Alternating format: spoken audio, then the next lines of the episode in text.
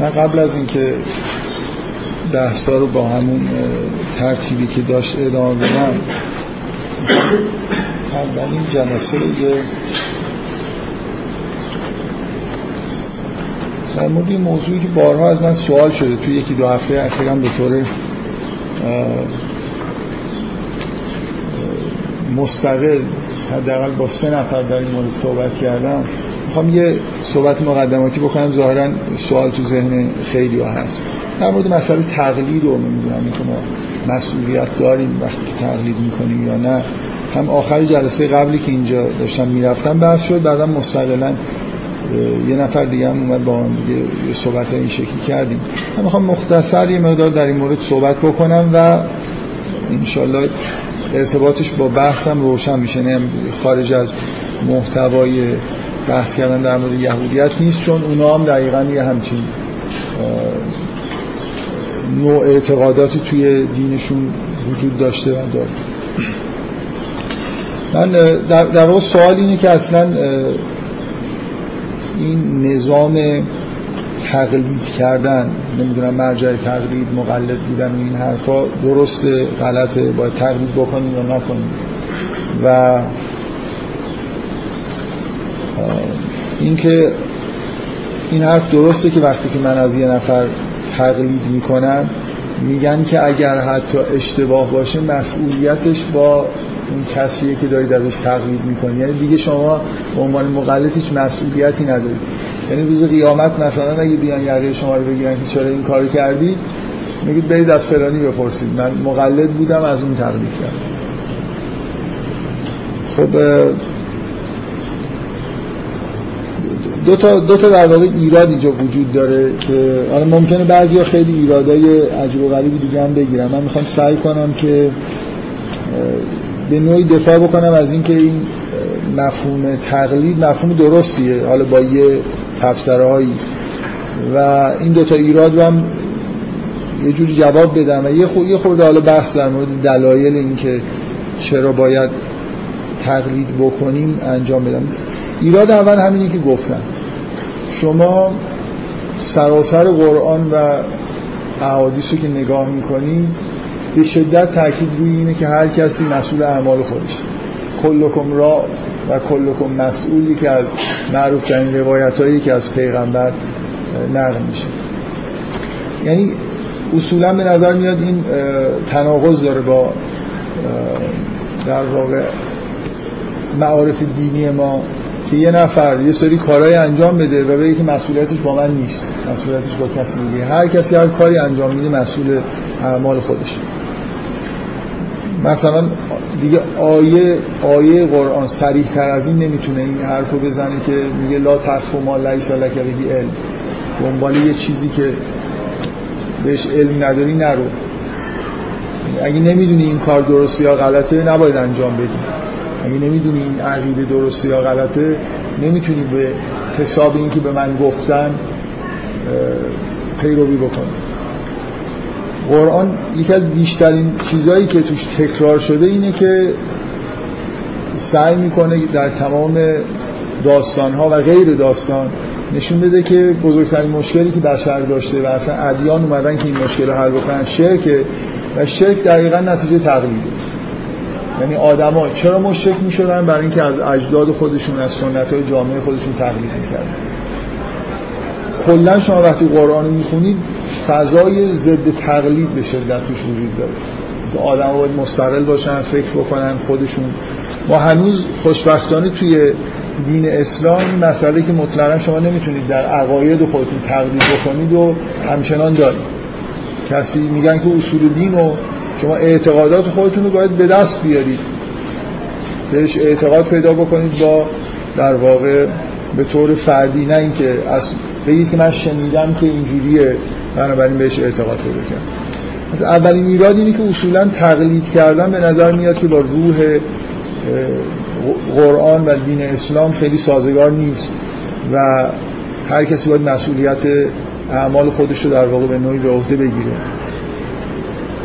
یه آیات تو قرآن هست میگه که در روز قیامت انفرادی محشور میشید جلوی خدا وای میستید نمی‌تونید بگید با, با پدر مادر و مرجع تقلیدتون نمیبرنتون پیش خدا که بتونید نشون بدید بگید این به من گفت این حرفا.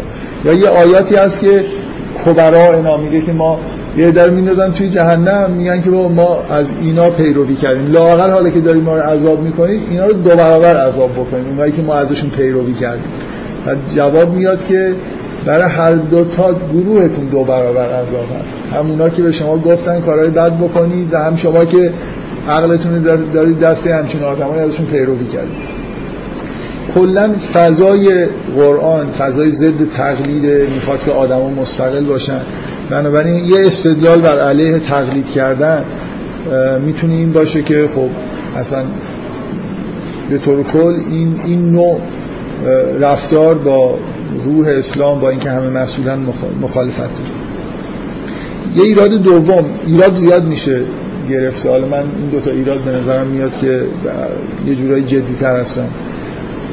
ایراد دوم اینه که خب اصلا این نظام مرجعیت و تقلید و این حرفا کی اینو بنیان گذاری کرده؟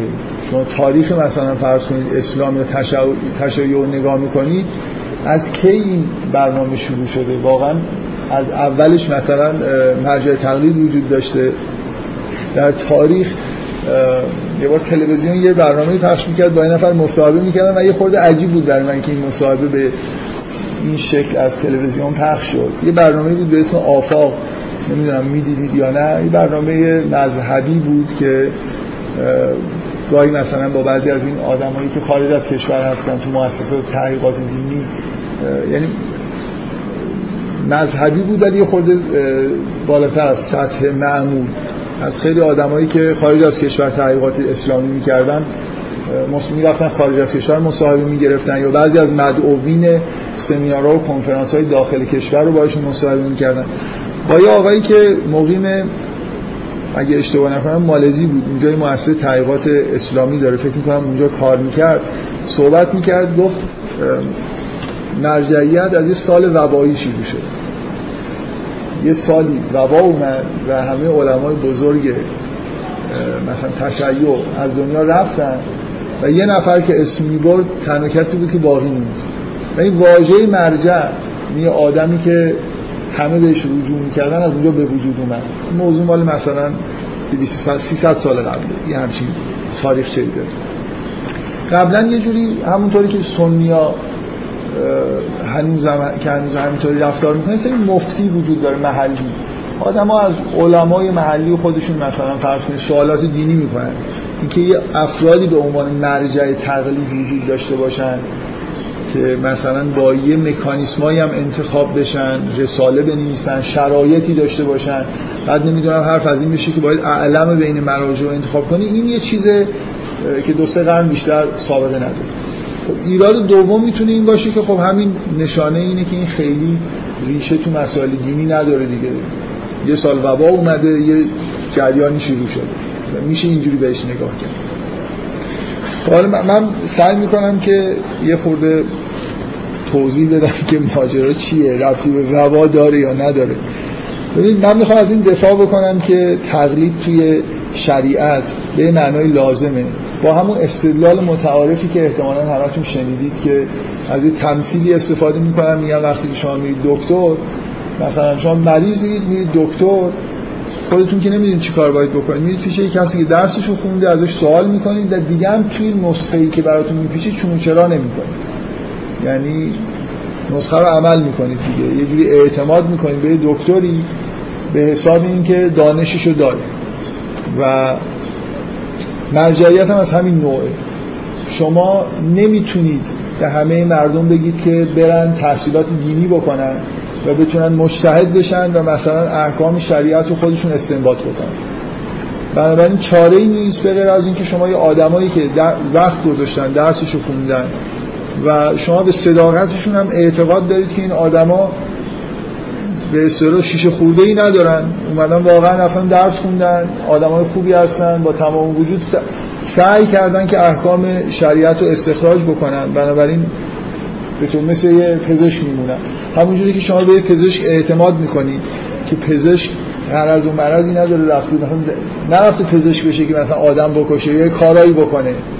رفته پزشک بشه حالا یا می‌خواد مردم رو مداوا کنه یا می‌خواد پول در بیاره.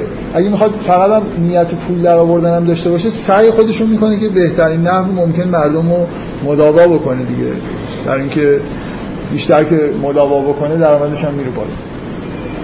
هرچی بیشتر تو زیر تیغ جراحیش آدما بمیرن خب کمتر دیگه آدما خودشون میسپرن به تیغ جراحی این آدم و الی آخر. بنابراین یه نظام پزشکی وجود داره که آدم می‌تونه بهش اعتماد بکنه که اولا تو دانشگاه ها تا حد ممکن سعی می‌کنن که با بهترین روش های درمانی آشنا بشن و از طرف دیگه هم پزشک هم حالا به هر دلیل برای منافع شخصی یا عمومیش سعی می‌کنه که بهترین کار رو انجام بده. حالا مشابه همین رو در واقع در مورد مرجعیت هم میشه به معنای گفتیم شما نمی‌تونید احکام رو خودتون استنباط بکنید و اگه هر کسی برای خودش بدون اینکه دانش کافی داشته باشه از احکام من در آوردی مثلا خودش همینجوری بره یه چند ساعت وقت بذاره و یه احکامی رو استخراج بکنه و ازش پیروی بکنه اینم در واقع واضحه که به یه هرج و مرجی در واقع منجر میشه. و اتفاقا این رفتاری که مستاق لا تخف ما لیس لک بهی علمه یعنی یه آدمی که نمی‌دونه که شریعت چیه برای خودش یه جور شریعت درست بکنه یا یه با یه علم خیلی کمی یه مطالعات مختصری داره یه احکامی رو استنباط بکنه اینه که داره از چیزی که بهش علم نداره پیروی می‌کنه. نمیگه که از آدم ها پیروی نکنید میگه از غیر جایی که علم ندارید پیروی نکنید من اگه پیرو... پیروی از دیدگاه شخصی خودم بکنم. مبناش علمی نیست. این در واقع مشمول همون آیه میشه که گفته این کار نکنید. باید دنبال دانش باشید. و راه صحیحتر رسیدن به دانش همینه که شما توی زمین دانشمندی هست برید باش مشورت بکنید ازش سوال بکنید و توی مواردی مثل مثلا شریعت که یه مجموعه بزرگی از احکامه خیلی طبیعیه که مفهوم تقلید به وجود بنابراین در دفاع از اینکه اصولا مرجعیت. حالا می‌خوایم می‌خوایم بگیم که این به صورت مفتی های محلی باشه به صورت مرجعیت نمی‌دونم عام باشه. فکر می‌کنم چون ارتباطات تو دنیای ارتباطات زندگی می‌کنی چون یه دورانی یعنی من می‌خوام اون استدلال دومو که یه همچین ساختاری در اسلام وجود نداشته در قرون اولی از یه جایی به بعد مفهوم مرجعیت بین شیعه به وجود اومده مثلا حالا از یه سال وبایی.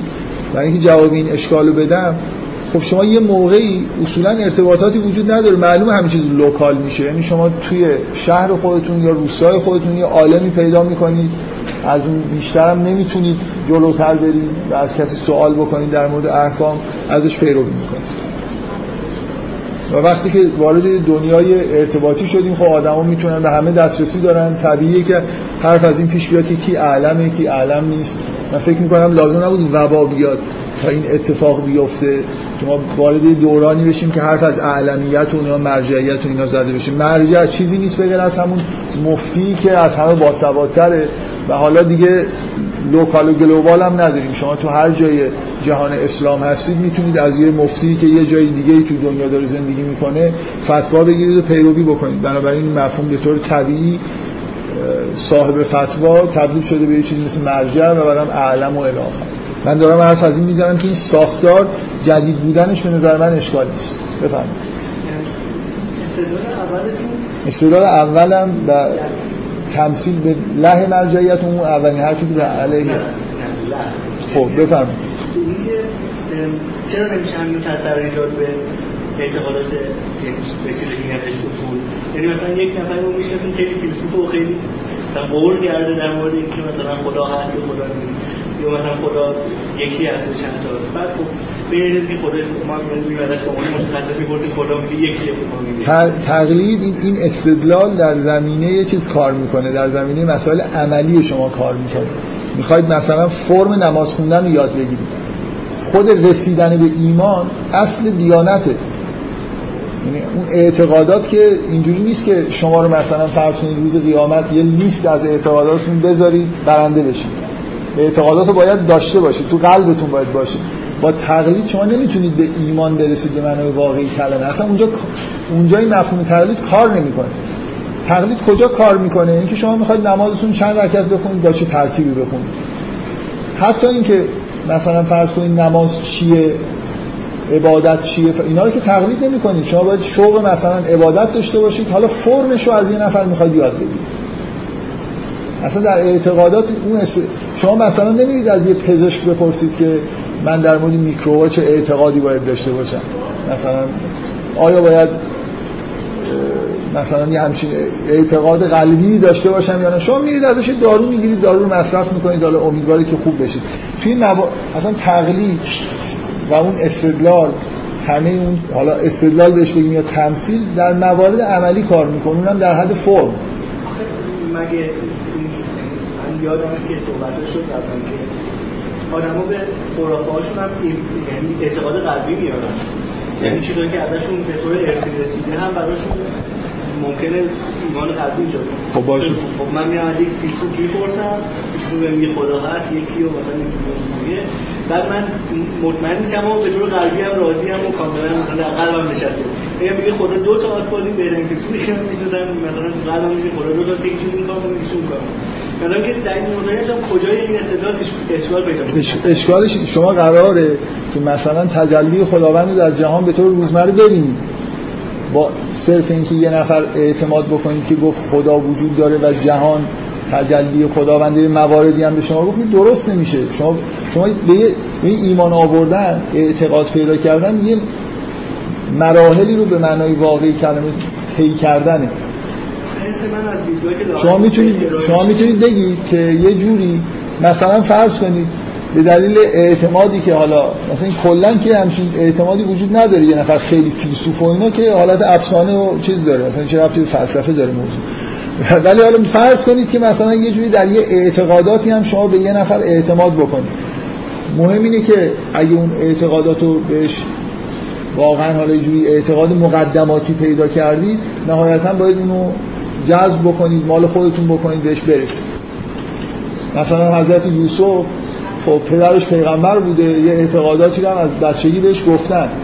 ولی شما تو قرآن وقتی اون خطبه‌ای که حضرت یوسف تو قرآن برای زندانیا می‌خونه از خودشه.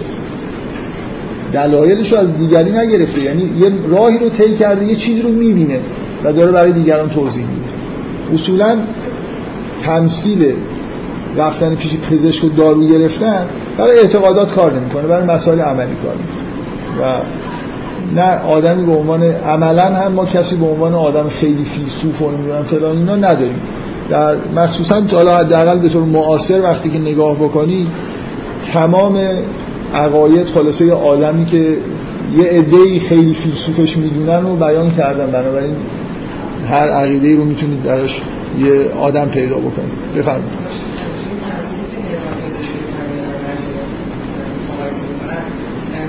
نظام پزشکی ما یه سری روش های ارزیابی داریم. مثل اینکه پزشکی خوب کار نمی‌کنه و مورد اتهام میگن احتمال رو دیمارش از بین میره بعد خب حالا فکر کنم توی نظام مرجعیت طبیعتا اون قوانینی که باعث میشه مرجع باقی بمونه اون چیزایی نیست که مثلا لزوما می‌خوام چه بگم به مربوطه.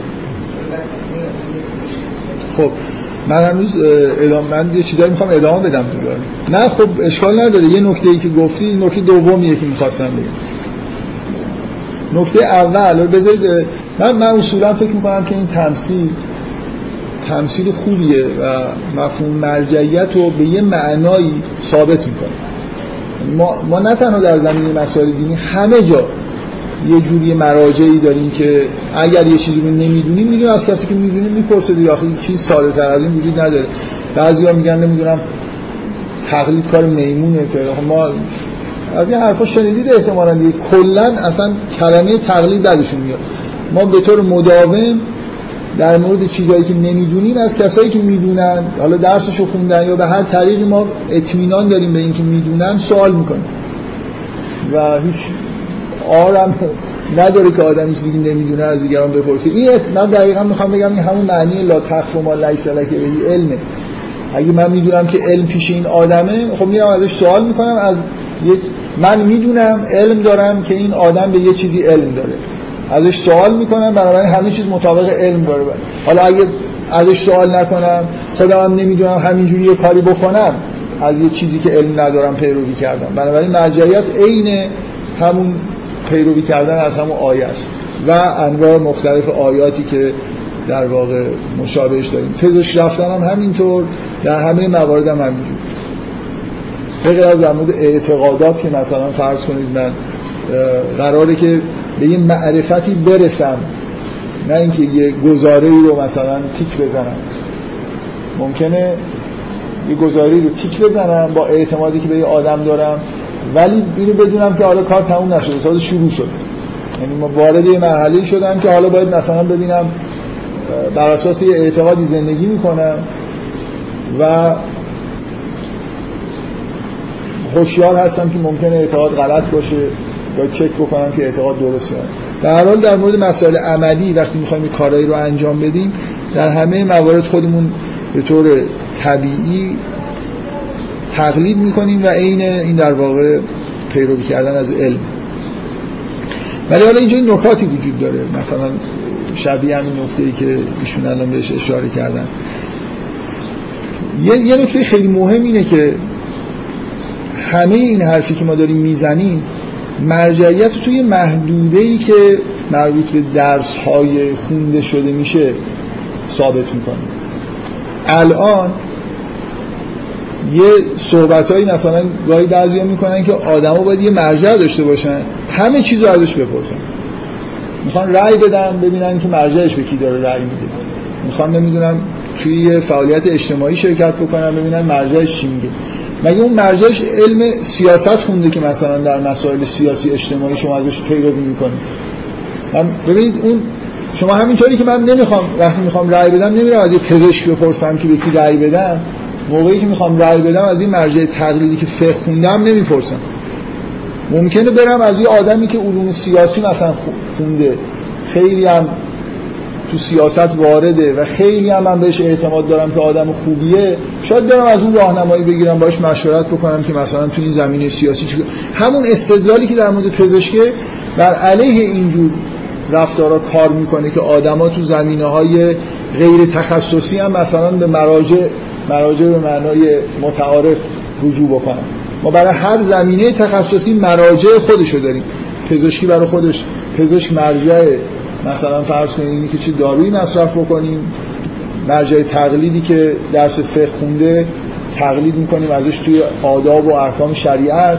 و همینجور الاخر تا حد ممکن ببینید فرض بر اینه اون استدلال اساسش اینه که من وقت ندارم نمی‌تونم برم درس فقه بخونم که مثلا ده سال طول می‌کشه یا پزشکی بخونم که ده سال طول می‌کشه. چون وقت ندارم این کار دارم می‌کنم. اساس اینه که اگر می‌تونم خودم به حالت استنباط همه چیز برسم خب واضحه که از نظر دینی بهتره که شما تو همه زمین ها به جایی برسید که مستقلا همه چیز رو استنباط بکنید. اگه می‌تونید جایی که نمی‌تونید میرید مطالعه می‌کنید اگه نه با آدمای مشورت می‌کنید اگه به هیچ نتیجه نرسید مثلا از یه نفر تقلید می‌کنید. تا حد ممکن استقلال خودم رو حفظ می‌کنم مگر اینکه یه جایی این کار ممکن نباشه که مثلا به نظر من واضحه که در مورد احکام شرع ممکن نیست. یعنی من نمی‌تونم به همه آدما شما تکلیف بکنید که باید برید یه مجموعه کتب اصول فقه و فقه بخونید. احادیث رو هم بلد باشید. علم رجال مثلا یاد بگیرید که بتونید تشخیص بدید که این احادیث کدومش رواتش معتبرن کدومش نیستن. بعد آخرش مثلا به این نتیجه برسید که حالا وضوع رو باید اینجوری بگیرید یا اونجوری بگیرید. چون ممکن نیست تقلید می‌کنید. چون ممکن نیست پزشکی یاد بگیرید تقلید می‌کنید. اگه برای شما ممکنه احساس می‌کنید که توی یه زمینه علم دارید خب از علم خودتون تبعیت می‌کنید دیگه اینکه احتیاج به تقلید نداره. حداقل واضحه که شما در مسائل سیاسی اجتماعی و خیلی چیزهای دیگه مثلا در مورد روابط بین الملل اگه برید از مراجع تقلید تو قوم سوال بکنید معمولا جوابتون هم نمیدن. جالبیش اینه که من یه چی پرانتز باز بکنم. اکثر حال من نمی‌خوام بگم اکثر یه ده زیادی از این آدمایی که در اعتراضات سیاسی اخیر شرکت داشتن اصولا ایدهشون جدای دین از سیاسته. بارها در طول این موارد من دیدم مقالاتی می‌نویسن که علمای قوم چرا ساکتن چرا حرفی نمی‌زنن چرا اعتراض نمی‌کنن. خلاص این من نمی‌دونم علمای قوم فکر کنم خوبه دیگه. سیاست خیلی بلد نیستن خیلی تو مسائل سیاسی دخالت نمی‌کنن نه اینوری نه اونوری. و عدم دخالت دین در سیاست و اینا هم یه جورایی خلاصه همینه که علما تو مواردی که واقعا علم ندارن اونا علما هستن تو زمینه کار خودشون. علما توی استنباط احکام مثلا شرعی یعنی چی که بیان. یعنی جایی که به نفع من باشه خوبه که چرا به نفع من دخالت نمی‌کنن؟ ولی به نفع مثلا یه چاخی یه دشون به اون به نفع اون ور دخالت می‌کنن. حالا یه نفع یه دم بیان به نفع این ور دخالت بکنن. حالا اگه اگه یکی از علما واقعا سیاست بلده و مثلا تو این زمین ها دخالت می‌کنه خب مثل هر آدم دیگه که یه چیزی بلد و حرف می‌زنه خب حرفش شما می‌تونید گوش بدید. نه اینکه تقلید بکنید. بفرمایید. شما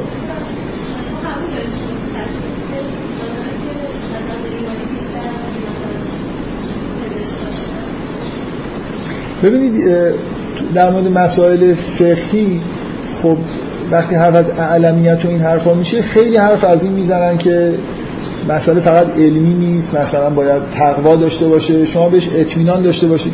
من تا حدود زیادی فکر می‌کنم این معنای مشابهش متناظرش در مورد پزشک هم وجود داره.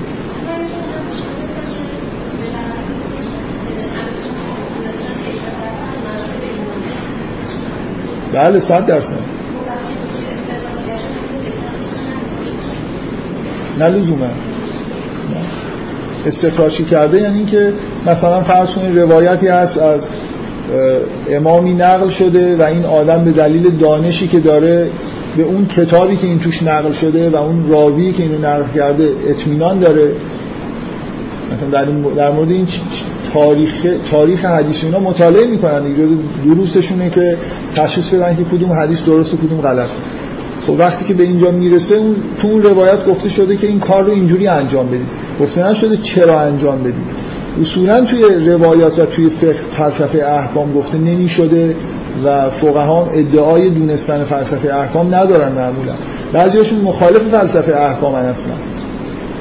یعنی بین علمای بزرگ آدمایی هستن که خیلی روی خوشی نشون نمیدن که شما مثلا فرض کنید فقه و اینجوری در واقع تعبیر بکنید که اینا هر کدوم این احکام فلسفه داره و من مثلا بعدا بر اساس اون فلسفه بخوام این نتایجی بگیرم که حالا این حکم اینجوری نیست اونجوریه. معمولا خیلی متعبدانه سعی می‌کنن همون مقداری که از روایات به دست میاد مثلا استفاده بکنن. بفهم شرایط زمان و اگه بخوایم حکم جدید بدن یه جوری تا حد ممکن سعی می‌کنن که بفهمن که حکم معنیش چی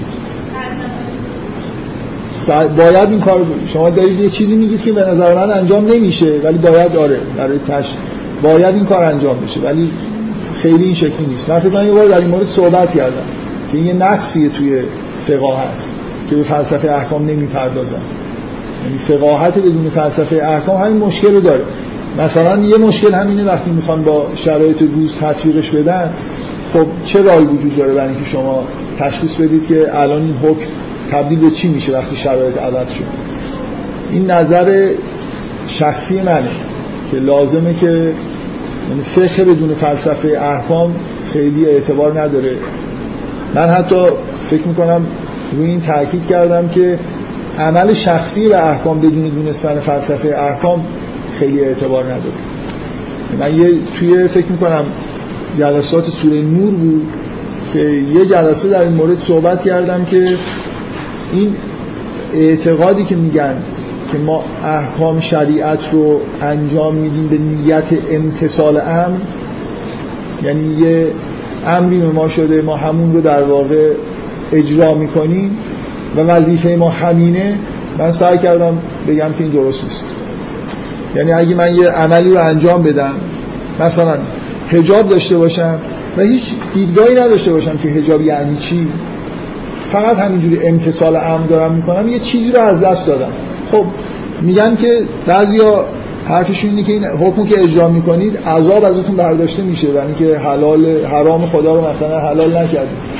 ولی وقتی شما بدونید حسش رو داشته باشید که هجاب برای چیه اون وقت بهرش رو در واقع می‌بری وقتی که اون عمل رو داری با اون حسش انجام میدی یه جوری در واقع به یه کمالی می‌رسی در حالی که همینطوری و مشکل اساسی که من تو همون جلسه هم گفتم اینه شما محال یه کاری رو انجام بدید و برای خودتون فلسفه درست نکنید. یعنی همه آدما خلاصه یه جوری الان نسبت به اینکه چرا حجاب باید باشه یه موضعی دارن ولی این موضع خیلی موضع فکر شده ای نیست. برای اینکه ما کلا در طول تاریخ اسلام و بهتر بگم تاریخ ادیان بیشتر به همین ظواهر تکیه کردن تا به مثلا عمق دادن به احکام. من فکر کنم یه جلسه واقعا مفصل در این مورد صحبت کردم که چرا اینقدر فلسفه احکام به نظرم چیز لازمی. ولی فعلا در مورد شرایط فعلی داریم بحث می‌کنیم و من حرفم اینه تقلید در مورد گفتم فرم جایی که شکل اجرایی حکم مثلا. اینکه یه حکمو این کار رو باید بکنم یا اون کار رو باید بکنم چند رکعت باید نماز بخونم شکل انجام شریعت چی باید باشه خب همین هم خلاصه یه رای برای استنباطش وجود داره که اصلا حوزه علمی فقاهت به وجود اومده که همین کار رو انجام بده. شما ممکنه حالا به فقاهت به معنای موجودش ایراده علمی داشته باشید. بگید که یه جاهایی مثلا خوب فقاهت انجام نمیدن.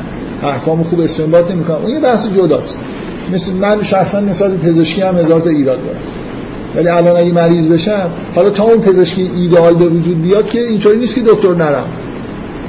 حالا فعلا مداوا می‌کنیم خودتون رو دیگه. با همین قرصای شیمیایی که ممکنه هزار تا ضرر هم داشته باشه. راه دیگه نداریم. ممکنه شما بگید پزشکی ایدئالی وجود داره که خیلی بهتر درمان می‌کنه. 100 سال دیگه شاید به اینجا برسیم. فقاهت هم همینجور. شاید 100 سال دیگه به یه فقه خیلی کامپیوتری در درجه یک برسیم مثلا. مرجع تقلیدمون هم مثلا یه چیز باشه. بله یه نرم افزاره. چی؟ آره ورژن بتاش نه به هر حال اینکه من فکر نمی کنم فقها هم حالا حرفشون این باشه ما 100 درصد به بهترین چیزی ممکن رسید بذار این بحث روشنه دیگه. من به نظرم میاد که تقلید کردن به معنای پیروی کردن از جهالت نیست بلکه به معنای پیروی کردن از علم. توی مواردی که تقلید نکنید از جهل دارید پیروی می‌کنید. و بفرمایید. من می‌دونستم که این حرفا رو بزنم. خیلی سوال زیادی خیلی از یهودیت اینا جالب تره خب.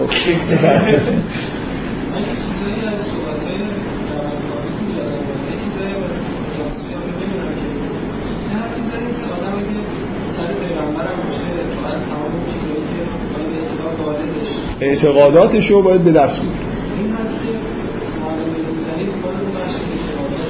صد درصد.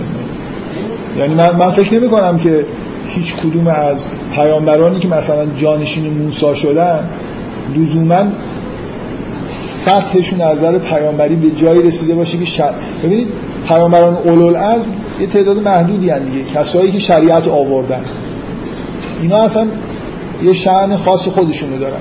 مثل اینکه حالا من با سوء تعبیر نشه مثل اینکه یه آدمیه که به یه جایی رسیده که اونقدر مورد رفتارش نحوه عبادت کردنش به یه سطحی رسیده از دانش و از عمل که یه جوری در واقع درک می‌کنه که خودش چیکار باید بکنه و به طور منسجمی می‌تونه در واقع شریعت به وجود بیاره.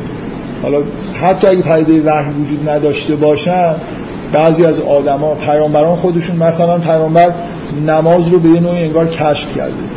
این شکلی نیست که کسی اومده باشه بهش مثلا. حالا اینجور در روایات هست. اینجوری نبوده که فرشته وحی بیاد بگه که وایستا حالا نمی‌دونم سوره بخون فرام بکنه حالا رکوع برو حالا دو سجده برو. اینجوری نبوده.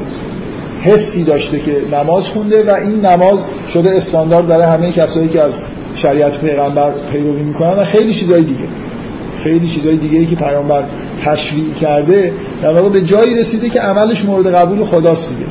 اینجوری نیست که همه پیامبران اولو عزم باشن و بنابراین همه چیز شریعت رو دقیقا درک بکنن. از پیامبران بیاید پایین که قطعا این شکلی نیست.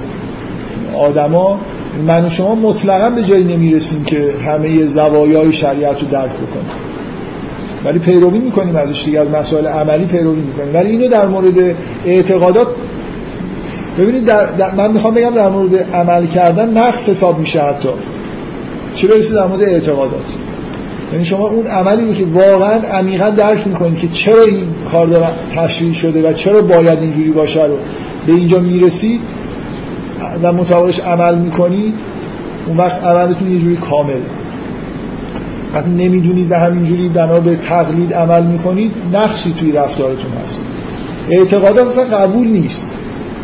شما همینجوری بهش عمل بکنید نقص که قطعا اعتقاداتون هم ناقصه دیگه. خلاصه شما تا یه حدی می‌دونید که مثلا اعتقادتون به خدا به حد کمال نرسید.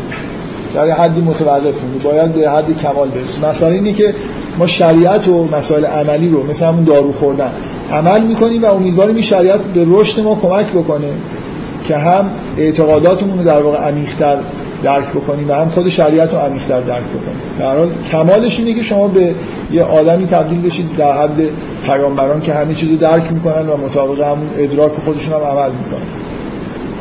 شما خیلی وقت سوال بحثی که در این سری موارد که تقلید بشه و بعد در این سری موارد دیگه ما تشخیص که تقلید نکنید مثلا مثال رای مثلا اینجا ممکنه که اون مرجع تقلیده بگه که شما که درسش نخوندید که مثلا کتابات چی نوشته. به من واگذار کردید من که در این زمینه ها هم شریعتی حرفایی می‌زنه. یعنی که اینکه چه اموری که اون شریعت هست یا نیست و حالا رأی دادن شاید خیلی مثال از ذهنی باشه. ولی منظورم که اینجا الان مرجع توی تشخیص اینکه توی اون شریعت این مسئله هست یا نیست که شما شما باز به همینجا می‌رسید. یه موردی پیش اومده. شما احساس می‌کنید که علم دارید به اینکه این توی شریعت هست یا نیست یا اینکه اصلا این کار درست؟ حالا مرجع تقلیدتون چیز دیگه ای داره خب شما شما بعضی من, من می‌خوام بگم کلا بذار من یه, یه چیز کلی بگم. یه, یه, یه راه کلی برای, برای عمل کردن وجود داره. اون هم اینه که دانش پیدا بکنید صادقانه سعی بکنید یه چیزی رو درک بکنید با حد اکثر دانش رفتارتون انجام بدید. همه این کارا رو که دارید می‌کنید باز مسئولیت ازتون رفت نمیشه. من می‌خوام جواب اون اشکال اول رو اینجوری بگم. من وقتی که از این مرجع تقلید تقلید می‌کنم مسئولیت از من برداشته نمیشه. برای خاطر اینکه من تصمیم گرفتم که از این آدم تقلید بکنم. من تصمیم گرفتم در چه مواردی از این آدم تقلید بکنم. یعنی اگه از این مرجع تقلیدی تقلید بکنم و همونطوری که شما میگید اون مرجع تقلید دامنه علم خودش رو فراتر از اونی که بوده قرار بده من از مسئولیتم کم نمیشه یعنی درسته که مردم رو نمیشه وادار کرد که برن جزئیات شریعت رو بخونن ولی اینجوری نیست که درک خودشون کلا تعطیل بکنن. من تشخیصم اینه بنا به علم خودم که این بخشای شریعت خب دارم تقلید می‌کنم و این بخش شریعت رو اصلا قبول ندارم مثلا جزء شریعت. حالا دو تا مرجع با هم اختلاف دارم. ببینید من در نکته اصلی من تو انتخاب مرجع و مورد مواردی که تقلید می‌کنم از علم خودم دارم استفاده می‌کنم. من بنا به دانش خودم تشخیص میدم که از این آدم تقلید بکنم. و مسئولش هستم. اگه یه آدمی رو انتخاب کنم شما فکر کنید مثلا توی یه زمینه ای حالا لازم نیست مسئله دینی باشه. خیلی تشتت آرا وجود داره. بین آدمایی که دارن مثلا مرجع حساب میشن تو اون زمینه.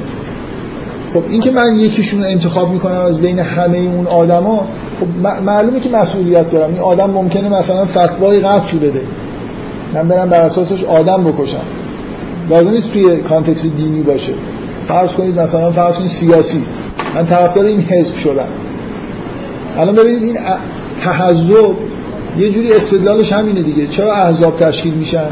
خب مردم که نمی‌تونن واقعا جزئیات مسائل سیاسی رو درک بکنن و تصمیمات درست بگیرن. بهتره که یه جوری مرجع تقلید داشته باشن. حزب همین کارو می‌کنه دیگه. یه حزب تشکیل میشه یه سری اصول عقاید و آرمانایی رو اعلام می‌کنه و شما فکر می‌کنید که اینا صادقانه دارن دنبال هم آرمانای خودشون هستن به یکیشون اعتقاد پیدا می‌کنید ممکنه یه عمری مثلا تو انگلستان زندگی بکنید به حزب کارگر رای حالا اینکه اصلا اصولا تو سیاست آدم صادق پیدا میشه نمیشه این حرفا رو بذاریم کنار. این یه جور قبول کردن مرجعیت دیگه. شما همیشه به اون کسی رأی میدی که اصلا نمی‌شناسید ولی حزب کارگر رو تعیین کردید چون به آرمانای حزب کارگر معتقدید و یه جورایی فکر می‌کنید آدمایی که تو حزب کارگر هستن صادقانه دارن در جهت رسیدن به اون آرمانا کار می‌کنن. چشم گوشتون هم نمیبندید. یعنی در طول حیات سیاسی خودتون نگاه می‌کنید ببینید خب شاید یه جایی فهمیدید که اینا صادقانه کار نمی‌کنن گذاشتیشون کنار. رأی ندادید یا به حزب دیگه معتقد شدید. بنابراین هر چیزی اینکه کدوم مرجع در چه دایره ای از مرجعیت همه رو شما دارید انتخاب می‌کنید. من هیچ نکته ای وجود نداره که شما بخواید بگید که مسئول اعمال خودتون نیستید. اگه یعنی من به این ترتیب مسئول اعمال خودم نیستم که فقط وقتی مسئول اشتباهی که می‌کنم نیستم که حد اکثر سعی خودم رو واقعا برای به دست آوردن علم که چی باید بکنم چی نباید بکنم انجام دادم. و به نتیجه نرسیدم این مشمول همون آیه میشه که بر ما مثلا چیزی رو حمل نکن که طاقتش رو نداری. خداوند بیشتر از حد مثلا وسع طاقت شما که از شما انتظار نداره. در همون اینکه من واقعا سعی کنم یه مرجع تقلیدی رو برای احکام شریعت انتخاب کنم که به نظرم اعلمه صادقانم ازش پیروی بکنم خب معلوم اینجا دیگه مسئولیت ندارم ممکنه در مورد وضوع ما مثلا مثلا میگم بریم اون دنیا ببینیم ایداد و بیداد. باید از سمت مچ به آرنج مثلا وضوع میگرسیم. خب چجوری می‌تونستیم اینو بفهمیم؟ مردم چجوری می‌تونن بفهمن اگه یه اشتباهی این شکلی توی احکام وجود داشته باشه؟ یا مثلا صورتتون رو چه می‌دونم مثلا سنیا چی کار می‌کنن؟ کلا پا رو میشورن. ما مس می‌کشیم. حالا اینکه می‌تونستیم تشخیص بدیم من فکر نمی کنم مطلقا اینجا مسئولیتی به عهده کسی باشه که حالا در حد متعارفی سعی خودشو کرده که احکام خدا رو عمل بکنه. قطعا این همه مسلمونی که توی دنیا هست با این اختلاف های جزئی که تو فرم اجرای احکام هست خب اینا برای خاطر اینکه همچین اشتباه هایی کردن مثلا اونایی که حالا سنیا میرن اون دنیا چرا از این در گفتم سنیا میرن دنیا جمعیت خیلی زیاده می‌بینن نه باید از آرنج به مچ مثلا ریزی می‌گرفتن اشتباه کردن. خب چی میشه؟ به نظر من اتفاق خاصی نمیفته اینجا. ولی اگه برن ببینن که مثلا فرض کنید بعضی از افرادی که مقدس می‌دونستن در جهنم هستن و یه جورایی هم می‌شد تشخیص داد که چی به چیه و اینا و مثلا تلاش نکردن شاید اونجا یه ایرادی بهشون بگیرن. یه خورده این نزدیک میشه به یه جایی که می‌شد. یعنی فقط چون فضای جامعهشون اینجوری بود که این آدم ها مقدسن تقلید کردن از این که از این عقیده. این خیلی قابل قبول نیست. اگه انحرافایی به این دلیل به وجود اومده باشه. در هر آدمی در مقابل همه افکار و اعمال خودش مسئولی و این واگذار کردن به غیر فقط وقتی مسئولیت از شما برمیداره که شما نمی‌تونید یه علمی رو به دست بیارید علم دارید به اینکه اون آدم بیشتر از شما می‌دونه و میرید مثلا ازش می‌پرسید و چیزی که میگه رو عمل می‌کنه. اینکه حالا شما سوال شما اینکه اون محدودش رو کی تعیین می‌کنه شما مسئولید اگه طرف محدوده رو زیادی کم بگیره و شما پیروی بکنید. شما اگه شما اگه در مورد یه حکمی من دانشجو بودم خیلی دانشجو سال اول بودم. موقع از الان خودم الان آدم متشرعی هستم ولی اون موقع از الان متشرع تر بودم یعنی خیلی همین حالتی داشتم که اصلا به من و شما نیومده که در مورد احکام اصلا فکر بکنیم و الان این فکر نمی کنم ممکنه یه مثلا چند بار توی این کلاس تا حالا شک و شبه هایی که دارم در مورد این که اصلا رجم در اسلام بوده یا نبوده رو گفتم. نمی‌تونم قاطعانه بگم نبوده. سعی کردم بگم که تو قرآن نه تنها نیست با آیات قرآن تناقض داره حکم رجم و اینکه از کجا اومده و اینا حالا بحثیه.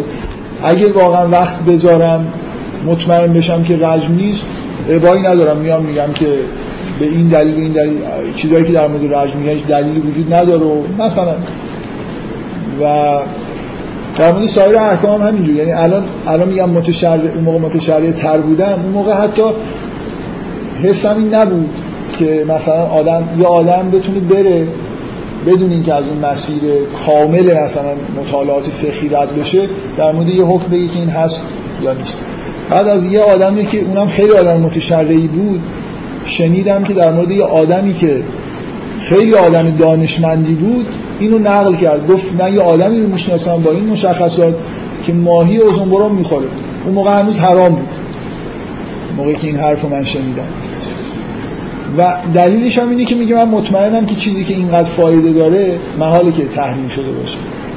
من از اینکه این آدمی که خیلی متشرعه و من باش مثلا در حال معاشرت هستم یه همچین چیزی رو با دید مثبت داره نقل می‌کنه خیلی شگفت زده شدم که معلومه که این درست نیست. طرف بیخود کرده که در مورد ماهی اوزون داره فکر می‌کنه دیگه میگن حرامه یعنی حرامه دیگه. بنابراین یا باید بره مشتهد بشه یا حق نداره یه همچین چیزی بگه. بعد اوزون حلال شد. یه سال دو سال بعدش اوزون حلال شد. که هنوز هم البته در مورد حلال حرام بودنش شک و شبه هایی بعضیا دارن ولی الان من می‌فهمم که یه آدم به دلیل مثلا فرض کن دانش موضعی که داره در مورد یه چیزی من نه اینکه فایده داره من هنوزم اینو قبول ندارم یه نفر بگه که چون این ماهی مثلا فایده داره من می‌خورم نمی‌تونه. اینکه ممکنه این دلیل رو اشتباه نقل کرده شخص واسطه. مثلا ممکنه یه نفر همه ماهی ها رو بخوره برای اینکه میگه که توی قرآن اینجوری نوشته. تو قرآن در مورد احکام خوراکی ها حکم خیلی ساده و روشن. تنها حیوانی که تحریم شده خوکه. خب یه نفر ممکنه بگه به این دلیل و اینکه من رفتم تو این مورد به طور لوکال مطالعه کردم و دیدم که این احکام مثلا تحریم گوشت ها و اینا از جای خوبی نیومده. مثلا روایت محکمی هم در موردش وجود نداره. من یه بار اینو سر کلاس گفتم که مرحوم علامه طباطبایی توی المیزان دقیقا اینو نوشته. زیر این آیه که بگو که من هیچ چیز رو نمی‌بینم در شریعت خودم که بر شما حرام شده باشه به غیر از گوشت خوک و خون و مردار. علامه طباطبایی نوشته که این حصر منطقی اینجا میگه که به جز این هیچ چیز دیگه حرام نیست و بعدا تو بحث روایش هم نوشته که هیچ روایت محکمی هم در مورد مثلا گوشت های حلال حرام وجود نداره و این جمله عجیب رو علامه طباطبایی نوشته که اینا احکام تورات که وارد اسلام شد. خب علامه طباطبایی به عنوان مجتهد یه همچین چیزی رو میگه تو قرآن اینجوری نوشته. نظرش هم اینه که ببین این نظر که روایت محکم وجود نداره این نظر فقهی علامه طباطبایی شما نمی‌تونید بگید که روایت محکم وجود داره. شما روایت ها رو نمی‌شناسید. اون بنا به علم خودش اون روایت هایی که وجود داره رو محکم نمی‌دونه. بنابراین حق داره که علامه طباطبایی حق داره اوزون بخوره. قبل از اینکه از صدا و سیما اعلام بشه که حلاله چون علمشو داره. شما به طور لوکال. اگه برید مثلا توی الان واقعا شما به عنوان یه آدم باسواد این امکانو دارید که توی یه زمینه فقهی خاص خیلی تبهر پیدا بکنید. یعنی برید مثلا همه روایات مربوطش رو چون بعضی از چیز وجود داره. الان سروی وجود داره دیگه. میرن مثلا یه آدمی میره در مورد مثلا شما در مورد نجاست اهل کتاب گفتید که یه کتاب وجود داره. بله؟ نجاست کفار ببخشید. شما کفار اهل کتاب که البته کافرن. بقیه بقیه آدم. منظورشون اینه کفار یعنی شامل اهل کتاب و همه غیر مسلمان منظور اون کتاب اینه. آره یعنی به معنای فقهی مصطلحش. ایشون میگن این کتابی وجود داره که در این مورد همه روایات رو جمع کرده بحث کرده در مورد سندشون و این حرفا. خب الان ایشون بعد از خوندن این کتاب ممکنه بیشتر از مرجع تقلیدش در این زمینه خاص علم داشته باشه. اون مرجع تقلید ممکنه همه این روایت ها رو ندیده باشه. بنابراین شما ممکنه به صورت local یه چیزی رو اونقدر براتون روشن بشه که بتونید بگید که من علم دارم. واقعا شوخی, شوخی نه جدی. یعنی زحمتی بکشید یه سال مثلا مطالعه بکنید و یه جوری واقعا صادقانه به اینجا برسید که علمی پیدا کردید که خب بعد اصلا موظفید از علم خودتون پیروی کنید. یعنی اگه به همچین علمی برسید بعدا برید تقلید بکنید از کسی که مطمئن نیستی که علمش از شما بیشتره اینه که اون همون تقلید مضمونیه که نباید بکنید. بنابراین یه آدم ممکنه اوزون بخوره به دلیل اینکه در مورد خوراکی ها دانشش خیلی زیاده می‌دونه که چیا حلال شده روایت ها رو می‌شناسه تحقیق کرده واقعا به اینجا رسیده. وقتی تحقیق نمی کنید باید مقلد بشید. قاعدهش چیز خیلی ساده است. باید علم به دست بیارید برای اینکه عمل بکنید. حالا این علم مستقیم می‌تونید به دست بیارید بهتر. هرچی مستقیمتر بهتر هرچی غیر مستقیمتر بدتر. ولی ما چاره ای نداریم غیر از اینکه در خیلی موارد تقلید کنیم. بفرمایید.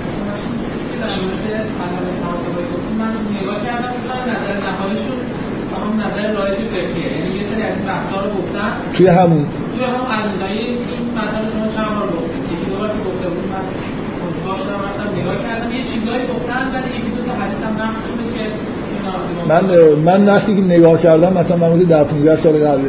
حالا که اینو گفتید یه بار دیگه میرم نگاه می‌کنم. آره. رایجه. یعنی ولی عینا این عبارت که اینو احکام تورات هستن من یادم نوشته یه جوری من فکر می‌کنم نه. یعنی من توضیح مثلا شاید 6 خب انسان تغییر نمی‌کنه. آره. نه یعنی من می‌خوام بگم آره باشه. من میرم دوباره نگاه می‌کنم. اگه واقعا اینجوری باشه خب اینو حتما میام توی جلسه میگم. امیدوارم که یادم بمونه. به هر حال حالا نکته سر این مسئله خاص نیست. مسئله اینه که یه آدم می‌تونه به طور لوکال دانش پیدا بکنه و از دانش خودش پیروی بکنه. و تقلید وقتی مجازه که شما اون آدم رو قطعا عالمتر از خودتون می‌دونید و راه هم راه ساده برای رسیدن به علم اون آدم پیدا نمی‌کنید مثل احکام شریعت. بفرمایید.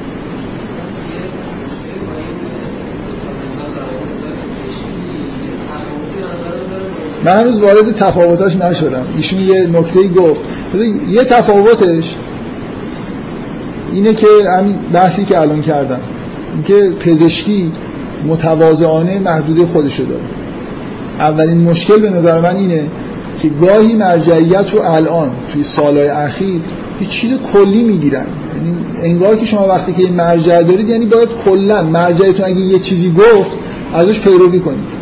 حالا تو هر زمینه می‌خواد باشه. مثلا این خلاف اون استدلالیه که پشت مفهوم مرجعیت هست. یعنی شما در جایی مرجعیت رو که درسشو خونده دانششو داره ازش پیروی می‌کنه.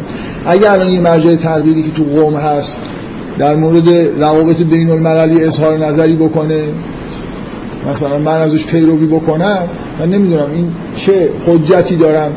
روز قیامت بگم که من از برای چی پیروی کردم؟ از یک کسی که حتی یه دونه کتابی شاید سیاست بین الملل هم نخونده. اون مسئولیت خودشو داره که اصلا چرا حرف زده تو این زمینه؟ منم مسئولیت دارم که چرا ازش پیروی کردم من باید دانش داشته باشم به اینکه از آدمی که دارم پیروی می‌کنم تو زمینه تخصصی خودش داره حرف می‌زنه.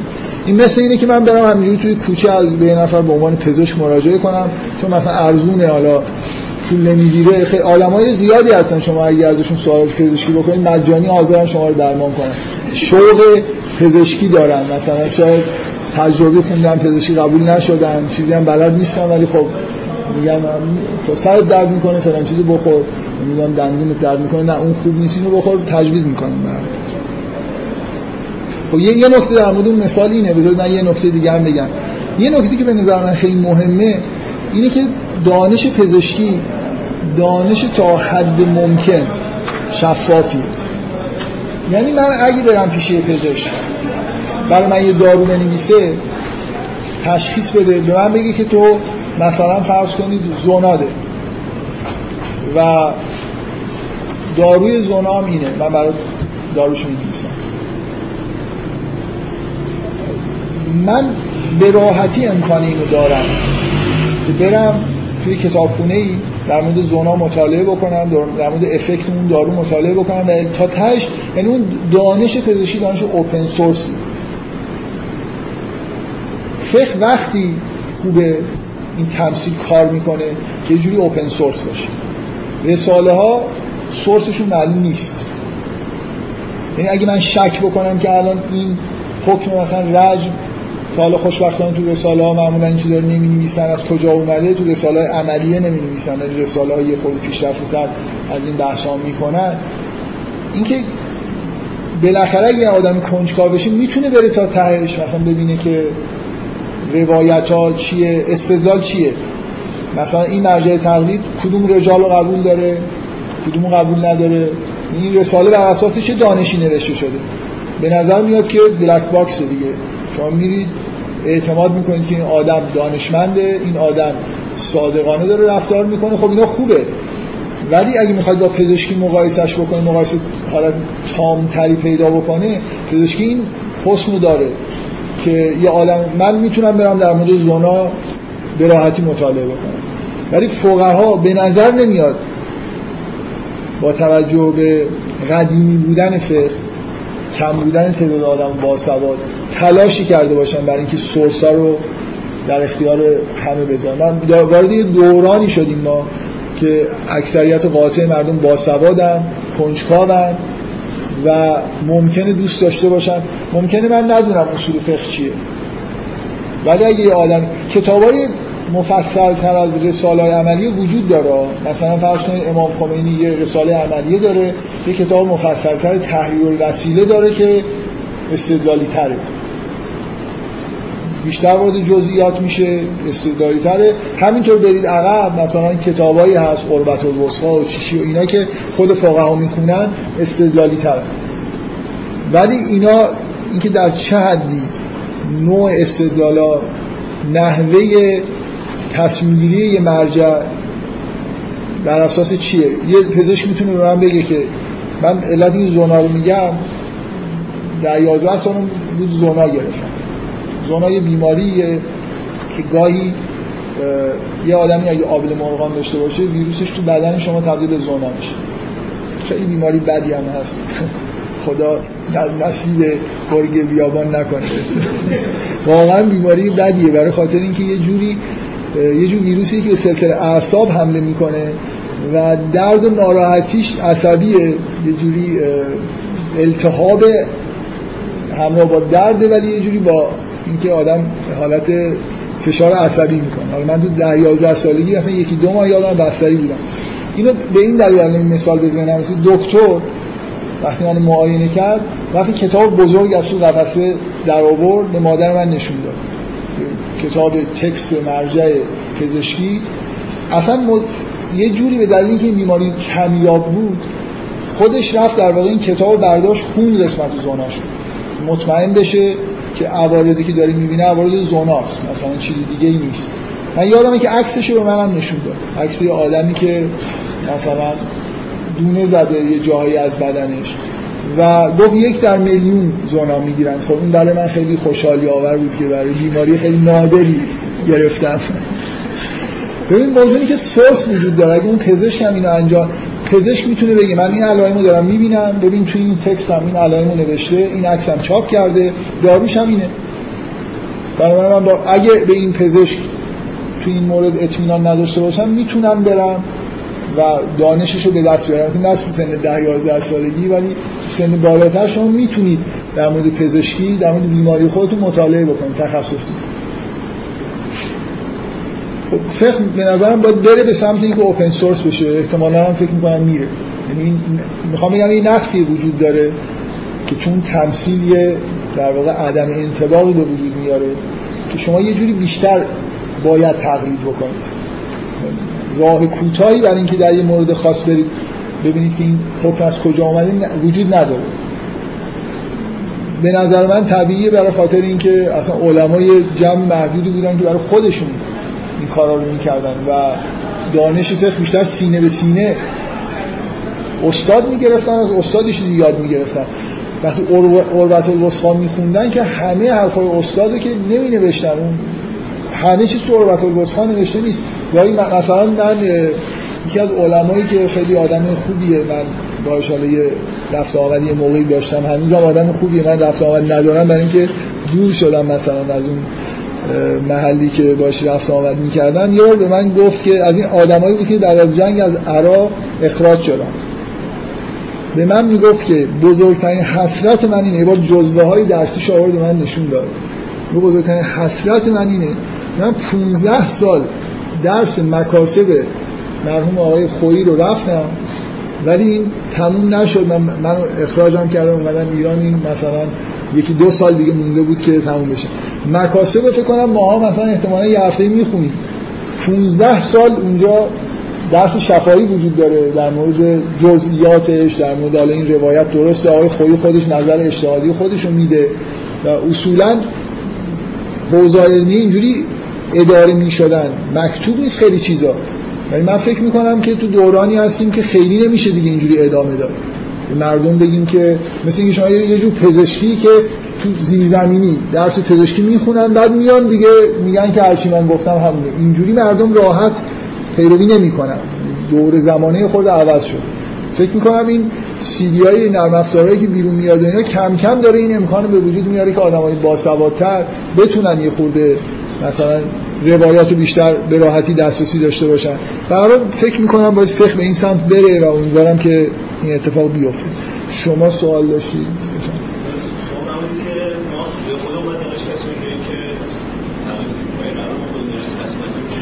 من میگم من ببخشید تقلید کردن جزء دانش کسب کردن می‌دونم به یه معنایی.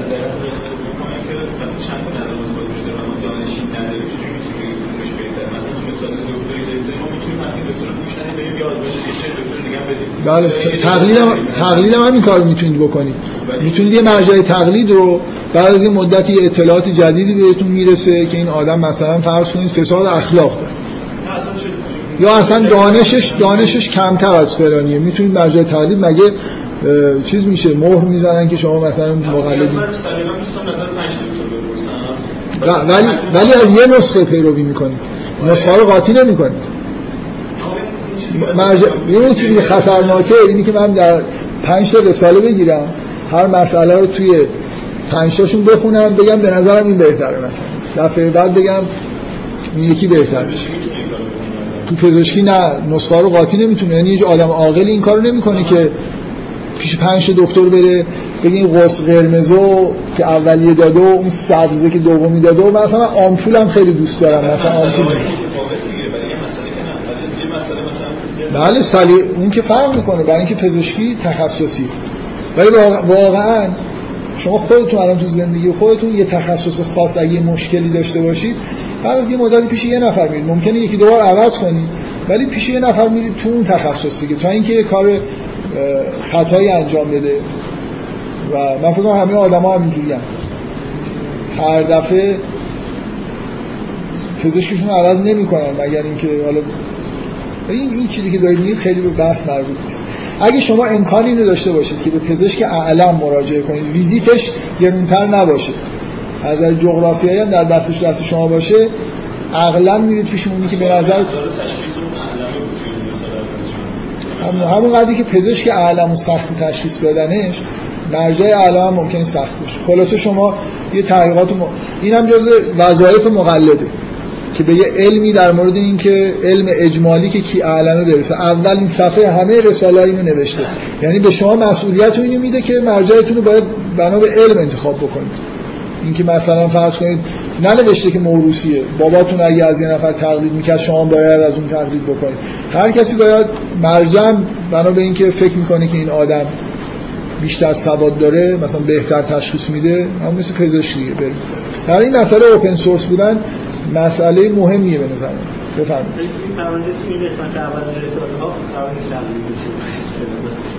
نه نه نه نه. شما از قسمت مقدمه رساله تقلید نمی کنید نوشته اونجا. شما اونجا ننوشته باشم شما اینو قبول دارید دیگه. من, من تعبدن نمیرم قبول بکنم که باید از علم خودم پیروی کنم. دیگه این یه مورد و این یه دونه گزاره اصلی رو خودم می‌دونم که باید اینجوری باشه. باید از علم خودم پیروی کنم. بفرمایید. بله.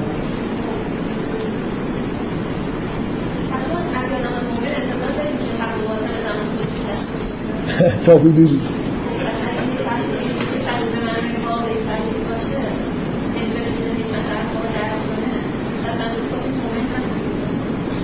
نه باز حرف از حکمت احکام دارید. ببینید اون نکته ای که شما دارید میگید یه آدمی در حد پیغمبر ممکنه از طریق ایمان بتونه پزشکی هم در واقع بفهمه که چیکار باید بکنه.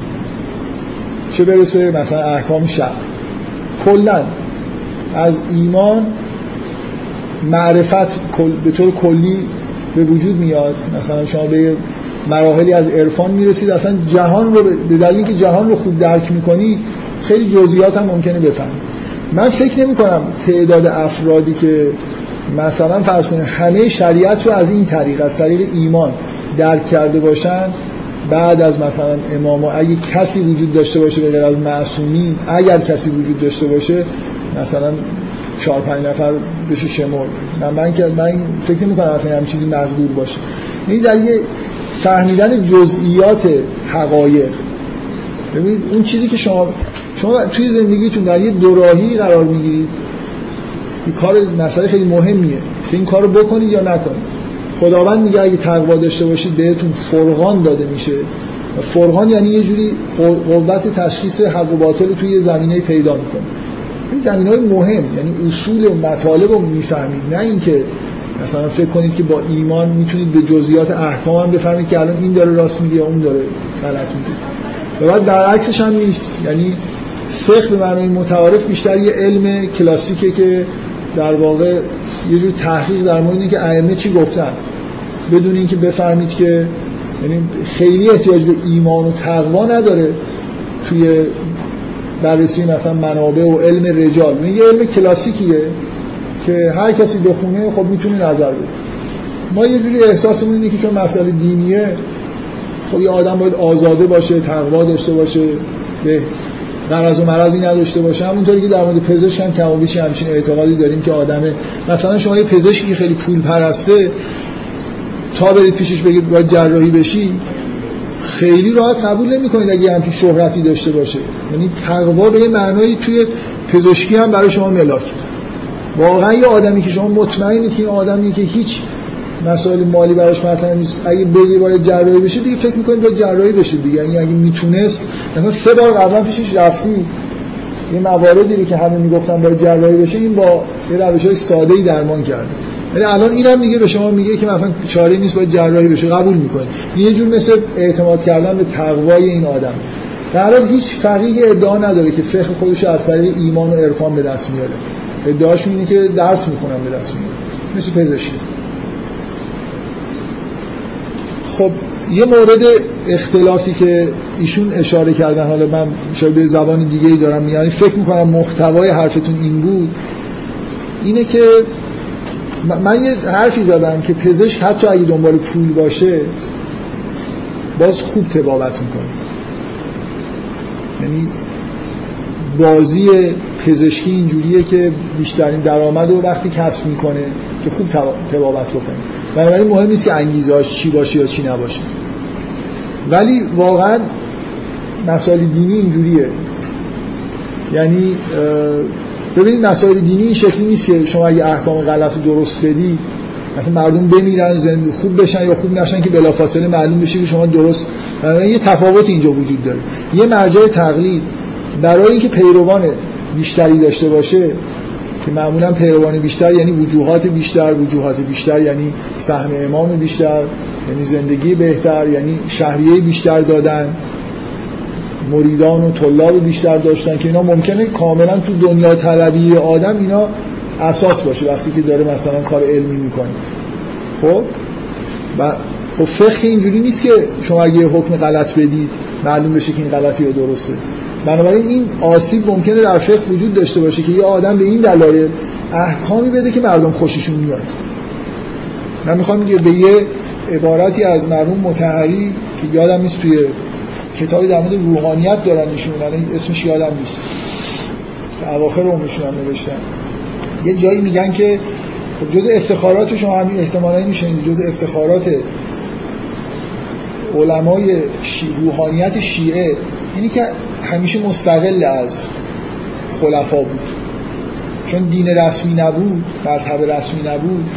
اینطوری نبود که واقعا این مشکل روحانیت اهل سنت از اول بود که مفتیا یه جوری وابسته به دربار بودن.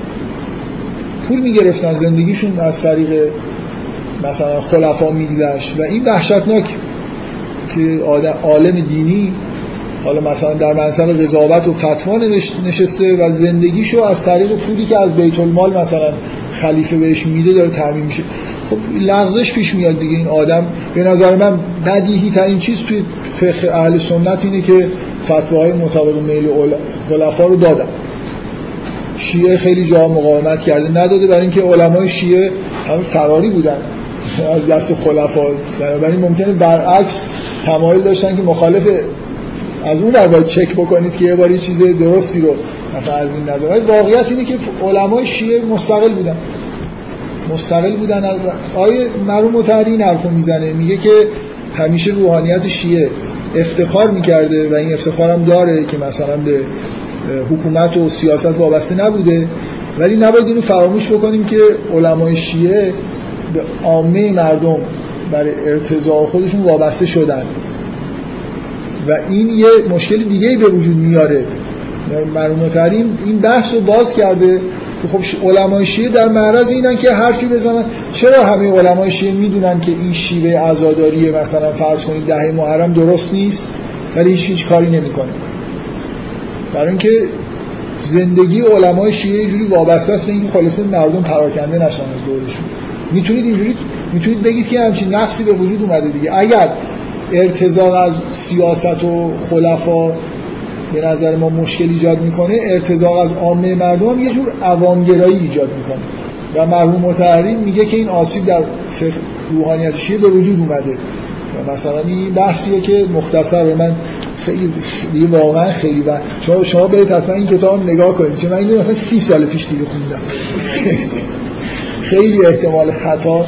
توی چیزی که دارم نقل می‌کنم تقریبی بودنش زیاده ولی یادمه که به حال این بحث جالب رو مرحوم متحری می‌کنه به عنوان یه نقیصه ای که توی روحانیت شیعه به وجود اومده وجوهات می‌گیرن این چیزی تحت عنوان سهم امام حداقل 300 ساله که همچین نظام مالی در شیعه به وجود اومده. یه چیزی تحت عنوان سهم امام وجود داره که علما می‌تونن برای خودشون خرج بکنن. زندگی خودشون رو حوزه علمیه رو از طریق این سهم امام دارن اداره می‌کنن. اگه اشتباه نکنم باز این حرف من خیلی محققانی نیست.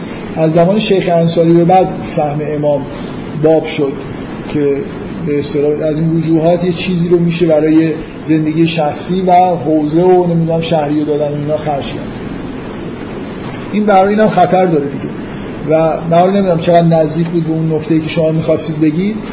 اینکه در هر حال اینجا آسیبی وجود داره که در پزشکی وجود نداره. نتیجه حکم غلط یارو نمیمیره. اگه وضو رو اشتباه بگیره. الان اهل سنت فقهشون اگه فقه واقعی پیغمبر نیست اگر نیست خب نمیمیرن. در حال شیعیان هم نمیمیرن. خلاص اینا با هم عالم اختلاف دارن. ندارن به فقه خودشون عمل می‌کنن هم هم راضی هستن یه جورایی. فکر می‌کنن که درست دارن عمل می‌کنن. خیلی حالا در حال تو این تمثیل میشه خیلی حرفا زد. ولی اصلش من قبول دارم. اصلش قبول دارم. قبول ندارم که مسئولیت از کسی در اثر تقلید برداشته میشه. شما مسئولیت تقلید خودتون رو دارید. چرا از این آدم تقلید کردی؟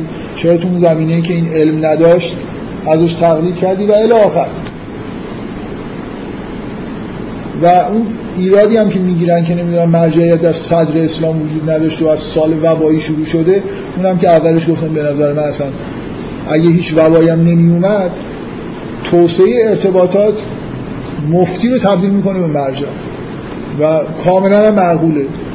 همونطوری که اگه من الان نظام پزشکی به اینجا برسه که یه پزشک بتونه همه آدمای دنیا رو ویزیت بکنه اگه همچین امکانی وجود داشته باشه خب یه پزشک اعلم شما انتخاب می‌کنید بهش رجوع می‌کنید. حالا زبان ها مختلفه. اگه بشه خب همینجوریه دیگه. پزشکایی که سواد کم دارن اگه پزشکی یه چیزی بود که غیر حضوری و توی زمان خیلی محدود مثلا اگه نرم افزاری به وجود بیاد. شما مطمئن باشید که از همه پزشکا بهتر عمل می‌کنه. بتونید عوارض خودتون ثابت بکنید جواب بده خب همه همین کارو می‌کنن. اعلم دیگه بخیر. تمام کتابای پزشکی آنلاین داره بهشون می‌تونید رجوع بکنه. می‌دونی همچین نرم افزاری وجود داره ولی خب خوب کار نمی‌کنه. برای اینکه پزشک شما رو نگاه می‌کنه ازتون سوال می‌کنه یه بدبستان های فقط این شکلی نیست که شما یه عوارض بگی طرف تشخیص بده. واقعا یه جوری حسیه دیگه نمی‌دونم قیافه شما رو می‌بینه. مثلا حالا همه اینا رو ممکنه به نرم افزار تا حدودی بتونن یاد بدن. اگه در حال یه نرم افزار این شکلی به وجود اومد علمه و شما میرید پیشش. نمیرید دیگه پول بدید مثلا حضوری پزشک شما معاینه کنه. بعد معاینه کردن هم باید طرف مثلا عوارضتون رو ببینه. فقط ازتون سوال که نمی‌کنه. یعنی معاینه کردن یه خورده وسیع‌تر از این حرف هست. حالا به هر حال شاید رباتایی درست کنن که اعلم باشه. image processing می‌خواد باید بتونی بدن شما رو مثلا لمس بکنی ببینه مثلا ریه‌تون چجوریه صدای ریه رو مثلا گوش بده. خیلی کارا. حالا انشالله ربات اعلم درست می‌کنه. من میگم اگه درست بشه سال وبایی نمی‌خواد. یه روزی ممکنه یه پزشکی یا یه نرم افزاری مرجعیت عام پیدا بکنه. که لازمه که اتفاقی بیفته. همینجوری به طور طبیعی به اینجا می‌رسه. من تاکیدم روی این نکته است که تحت هیچ شرایطی مسئولیت هیچ کاری که می‌کنید ازتون رفع نمیشه. یعنی این که نمی‌دونم من تقلید کردم تموم شد دیگه حالا هر کاری کردم کردم اینا به هیچ وجه مسئولیت های شما رو رفع نمی‌کنه مثلا دین اومده که شما به این احساس رفع مسئولیت نرسید. همیشه در خوف و رجا باشید که این position سختیه. آدم به هر بهانه ای می‌خوان اینو یه جوری ازش در برن. مثلا اینجوری یه برگه ای بگیرن. بعدی مثلا کلیسا بهشت رو اصلا رسما دیالوگ این کار اونا می‌کردن. یه قطعه بهشت رو میفروختن. دیگه طرف میذاش مثلا توی یه گاوصندوقی مطمئن بود که میره بهشت خیلی اطمینان خیلی مهمه دیگه. رجای واثق داشت که به بهشت می‌رسه. به همین ترتیب همه ادیان ببینید دین از یه طرف همه ادیان ابراهیمی هستند یه حرف وحشتناکی به مردم می‌زنن. میگن که بهشت و جهنم وجود داره و میری بهشت یا میری جهنم. بنابراین مردم در یه وضعیت خطرناکی قرار می‌گیرن. بعد دچار مشکل میشن مردم دیگه دچار خوف و رجا میشن. و حالا اگه می‌خواد اینا رو نگه دارید مثل اینکه دارن رنج می‌کشن خوبی مسکن مسکنه بهشون بدید. همه ادیان یه سری مسکن درست کردن. یه اوجش همون بهش فروختنه دیگه. که دیگه پولشو دادید دیگه اصلا کی می‌تونه جلوی اینکه شما برید تو ملک خودتون بگیرید؟ میرید اونجا تو ملک خودتون مستقر میشید. اسناد رو هم یه جوری انگار کلیسا چیز می‌کرد تقبل می‌کرد که چون کلیسا همین الان هم در اون دنیاست دیگه. آره یعنی سندی که می‌داد اون وقت اون وقت صادر می‌کردن و سندم دست این طرف می‌دادن. بنابراین لازم بود با خودش ببره. اون سند معنویش خورده بود و پاپ هم اونجا چیز میومد دفاع می‌کرد یا این مشکلی پیش میومد بله مثلا امضای پاپ کار می‌کنه. چون امضای پاپ مثلا امضای مسیح این دیندار بودن سخته. دیندار بودن یعنی اینکه شما وجدانتون همیشه بیدار باشه شما رو اذیت بکنه. هر کاری کردید هی فکر کنید که این کار درست بوده غلط بوده. و این زندگی عوام خیلی نمی‌تونن اینجوری زندگی بکنن. اینه که خلاصه هر دینی میره به سمت یه سری مسکنا که حالا تو بیا حرف منو گوش کن. من یه بار پیش یه آدمی بودم مرد واقعا روحانی محترمیه. و من خیلی هم دوستش دارم ولی خب این حرف به عنوان حرف خوب نقل نمی‌کنه یه نفر اومده بود پیشش هی مثلا داشت چیزی ازش سوال می‌کرد. یه قسمت هایش هی پیچ پیچ می‌کرد. که روش نمی‌شد بگه که چیکار می‌خواد بکنه. من نشسته بودم سوال داشتم بعد نماز بود از این آقا می‌خواستم این سوالی بکنم و خب دور نشسته بودم کنجکاوی هم نمی‌کردم که بشنوم حالا شاید بخوام گوش چیز می‌کردم میفهمیدم چی داره می‌پرسه. یه چیز بدی بود دیگه حالا برای ملکی بود نمی‌دونم. می‌خواستن این کاری بکنن که خیلی من کاری به این ندارم. این جمع بعد یه مدتی که خیلی هم طول کشید که چند دقیقه هی پرسید اون گفت آخه اینجوریش چی؟ اینش چی؟ هی سوال می‌کرد اون یه چیزایی می‌گفت. این آقا گفت که گفت حالا من عین جملهش شاید نفرم کلمه به کلمه بگم ولی خیلی شبیه سر می‌کنم بگم. گفت نمی‌دونم. ما که باید بریم جهنم. بکن. نه همچین یعنی کار خود آقا قانع نمی‌شد این کار میشه کرد. یعنی دیگه خیلی که اصرار کرد گفت که ما که باید ما که باید بریم جهنم. این تصورش از شغل خودش این بود که آخرش به جهنم ختم میشه که حالا این کارو بکن اون یارو هم فوری پاشد دیگه سوال نکرد. این آدم که اینجوری فتوا می‌گیره مسئول اون آدمی که اونجوری فتوا میده مسئول هیچ مسئولیتی از این آدم مثلا سلب نشده. یه جوری خودش به نظر من می‌دونست که کاری که داره می‌کنه درست نیست. فقط یه جورایی اومده بود از این قوس مسکنه استفاده بکنه که من آقا گفت بکنید من کردم. مثلا حالا اون دنیا بگه که آقا گفت اگه کار غلطه غلطه. اگه خودت می‌فهمی غلطه اصلا نباید بیای سوال بکنی. بگذاریم. ولی به هر حال این مسئولیت از کسی سلب نمیشه. من می‌خوام برگردم به اون بحث خودمون و وارد یه موضوعی بشم که به نظر من خب موضوع اساسی یهودیت بود یعنی یه نکته شما بخواید بگید که یهودیا کجا اشتباه کردن یهودیا در تشخیص یهودیا خیلی اشتباهات کردن خیلی تمردها کردن در طول تاریخشون. خیلی کارا کردن ولی آخرش خطای نه... تا یه جایی در حال دین توحیدی در روی کره زمین بودن و قرار شریعت رو عمل بکنن موحد باشن. محترم بودن تا جایی که مسیح ظهور کرد و اینا مسیح نپذیرفتن نقطه بحرانی در واقع تاریخ یهودیت اینه که در انتظ... قرنها در انتظار ظهور مسیح ها بودن و مسیح اومد و اینا به عنوان مسیح به رسمیت نشناختنش بله؟ نمیفهم. یعنی مسیح رو خودشون به مسیح تعریف علمای خودشون به مسیح تر اونقدر در واقع ذهنیتشون منحرف شده بود که مسیح رو نمیشناختن. منتظر یه همچین آدمی نبودن.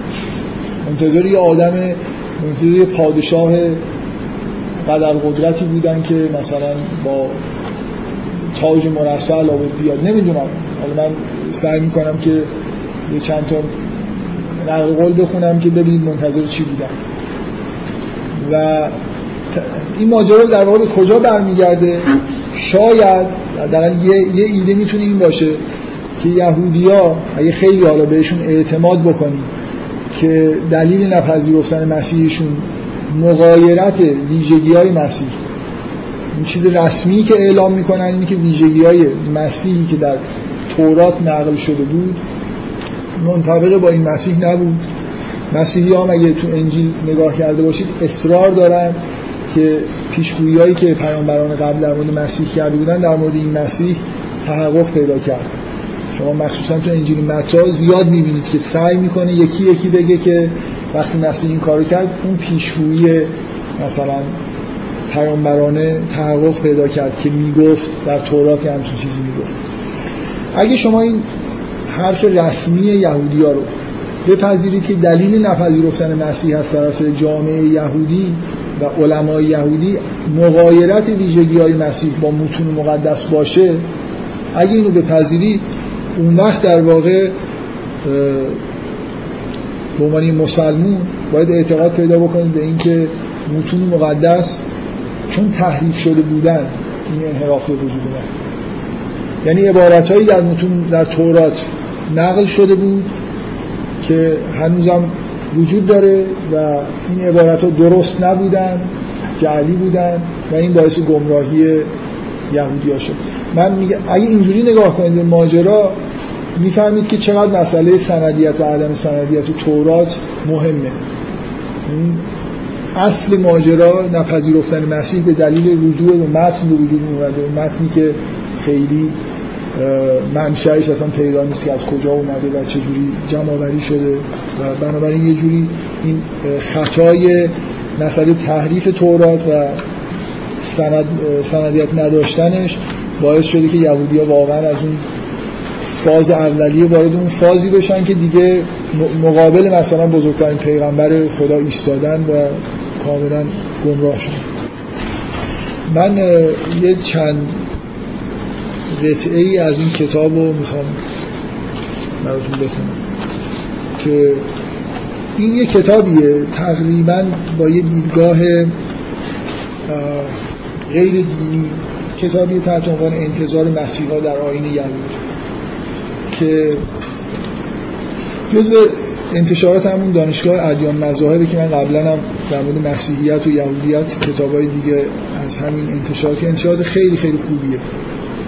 واقعا کتاب های خوبی رو ترجمه می‌کنن و الان برای مطالعه در مورد مسیحیت و یهودیت به هر حال یه مجموعه کتاب خوب چاپ کردن این کتابی که اصلا شماره یک فکر می‌کنم یه سریشونه خیلی قدیمیه که اخیرا تجدید چاپم شده به چاپ دوم رسیده. و محتوای کتاب اینه که با دیدگاه مذهبی نگاه نمی‌کنه به مسئله کاملا دیدگاه آکادمیک مرسوم رو داره و سعی می‌کنه در واقع تحقیقی انجام داده که مفهوم مسیح ها در طول تاریخ یهودیت چه سیری داشته. یعنی از ابتدا مثلا فرض از کتاب مقدس شروع می‌کنه بعد در مورد تلمود بعد در مورد دوران مثلا قرون وسطا همینجور میاد. مثلا در عرفان کابالا اینکه چه چه جوری این مفاهیم تغییر کردن از کجا شروع شده به کجا رسیده اینو در در واقع داره بررسی می‌کنه توی کتابش.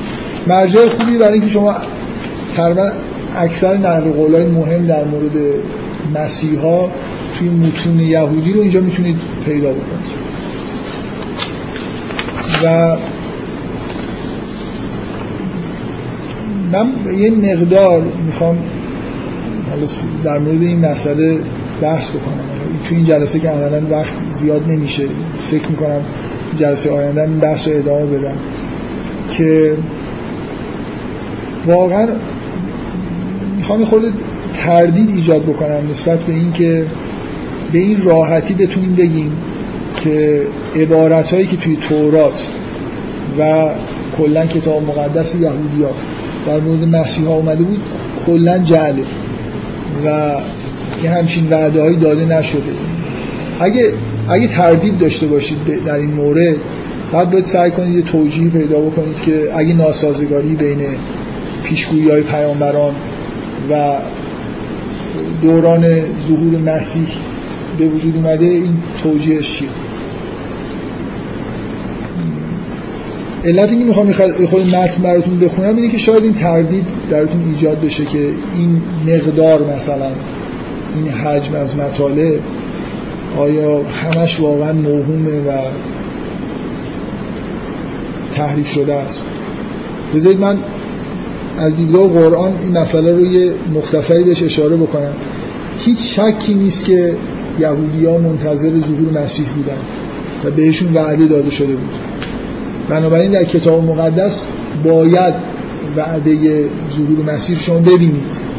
یه خورده ببینید اگه اگه شما اینو اصلا قبول نداشته باشید مثلا این کتاب تقریبا ادعاش اینه که خب این مردم در تحت فشار بودن برای خودشون یه چیزایی ساختن که مسیحایی میاد و یه روزی ما خوشبخت میشیم ما ما با به عنوان مسلمون نمی‌تونیم اینجوری نگاه کنیم.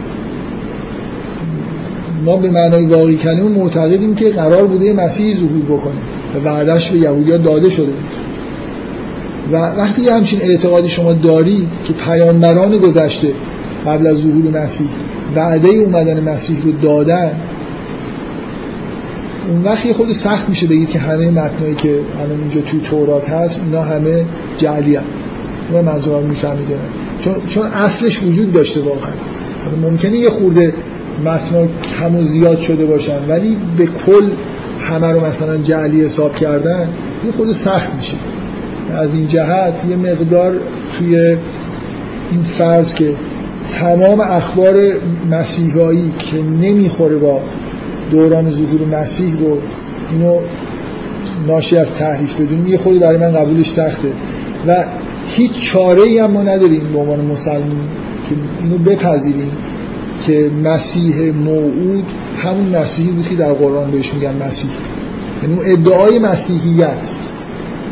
در مورد اینکه این شخص عیسی ابن مریم همون مسیح های موعود جامعه یهوده مورد تایید قرآن دیگه. استفاده از کلمه مسیح به نظر من همین معنی بود.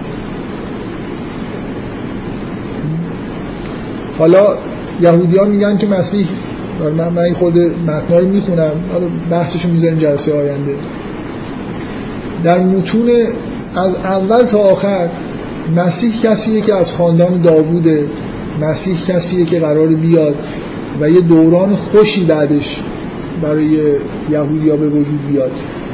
شبیه این چیزهایی که شما در مورد دوران مثلا ظهور امام زمان توی شیعه میشنوید در مورد یهودیت هم همچین وعده وجود داره. مثلا وعده این که حالا من بعدا گرگ با بره سکونت خواهد داشت. از این چیزا شنیدید دیگه. دو دنیا به یه عدالت و امنیتی می‌رسه که گرگ با بره سکونت خواهد داشت پلنگ با بزغاله خواهد خوابید و گوساله و شیر و پر گوساله و شیر و پرواری با هم و طفل کوچک آنها را خواهد راند. حالا گاو با خرس خواهد چرید. خرسا؟ نمیشه بچه های اونها با هم خواهند خوابید و شیر من می‌خوام بگم این نوع اعتقادات یهودی این بود که بعد از ظهور مسیح دوران خوشی برای سختی ها تموم میشه دوران خوش میاد. مسیح که ظهور کرد رومیا بعدش حمله کردن یهودی ها رو به بدترین شرایط در واقع تاریخ خودشون رسوندن. شما کلا این نبوت ها به اصطلاح پیشگویی های انبیاء بنی اسرائیل رو توی کتاب مقدس که می‌خونید اگه باور داشته باشید که این پیشگویی ها تحریف نشده احتمالا حق می‌دید به یهودی ها که اون مسیح مسیح موعود نبود. نه پادشاهی کرده نه. احتمالا توی خود انجیل خوندید یا تو فیلم های متعدد در مورد زندگی مسیح اینو دیدید که مسیح رو مسخره می‌کردن می‌گفتن که این ادعای پادشاهی یهودیه رو خب یه آدمی که از یه روستایی در یهودیه اومده نه تا اینکه در در روایات مسیحی هست که تاج خار روی سر مسیح گذاشتن قبل از مصلوب شدن به عنوان تمسخر این بود که تو که پادشاهی مثلا باید تاج داشته باشه. یه تاج براش درست کردن یهودی ها منتظر بنا به متون خودشون بیشتر منتظر ظهور یه پادشاهی مثل داوود بودن. که عظمت دوران داوود رو تجدید می‌کنه. و میگن که این اتفاق نیفتاده بنابراین مسیح مسیح نیست. حالا ما موضعمون اینه که ما می‌دونیم که مسیح مسیحا بوده. حالا باید اینو حلش کنیم. راه راه حل سادهش اینه که خب نبوت های پیامبران قبلی نبوت توی این context به معنای پیشگویی. ما ملاحم مثلا توی context دینی خودمون میگیم. حضرت علی در مورد آینده پیشگویی هایی داره. روزگاری میاد که اینجوری میشه روزگاری میاد که اینجوری میشه. این چیزهایی که پیامبران گفتن اگه بگیم همش تحریف و جعل این چیزی که در کتاب مقدس مونده و تو فرهنگ مردم در واقع جا افتاده بود خب اون وقت خیلی واضحه که مشکل حل میشه. اگه اونقدر زیاد باشه که نتونیم به این راحتی بگیم جعله باید راه حل برای مشکل خودمون پیدا یه تناقضی برای وجود داره بین متون مقدس و مسیح بودن حضرت مسیح عیسی. خب بذارید من خود این متن رو بخونم یه قطعه هایی رو. بیشتر اون قسمت کتاب مقدسشو. این کتاب خیلی مفصله و مثلا بعد از پنجاه تقریبا پنجاه صفحه در مورد مسیح در تلمود مثلا یه فصل نسبتا طولانی داره. بعد در مورد دوران بعد از تلمود عرفان قبالا به اصطلاح کابالا اینا چیزاییه که حتی تا دوران معاصرم حرفایی که در مورد مفهوم مسیحات بین یهودی ها زده شده رو نقل من بیشتر می‌خوام اون قطعه های مربوط کتاب مقدس رو خورده ببینید قدیمی ترین چیزهایی که توی کتاب مقدس هست توی کتاب اول پادشاهان و کتاب دوم سموئیل یه چیزایی داره. اینا هیچ کدوم جزء تورات نیستن. مثل مفهوم مسیحا توی اون پنج فصل اول نیست. توی دوران بعدی که پیامبران یه همچین بشارت هایی به یهودی ها دادن.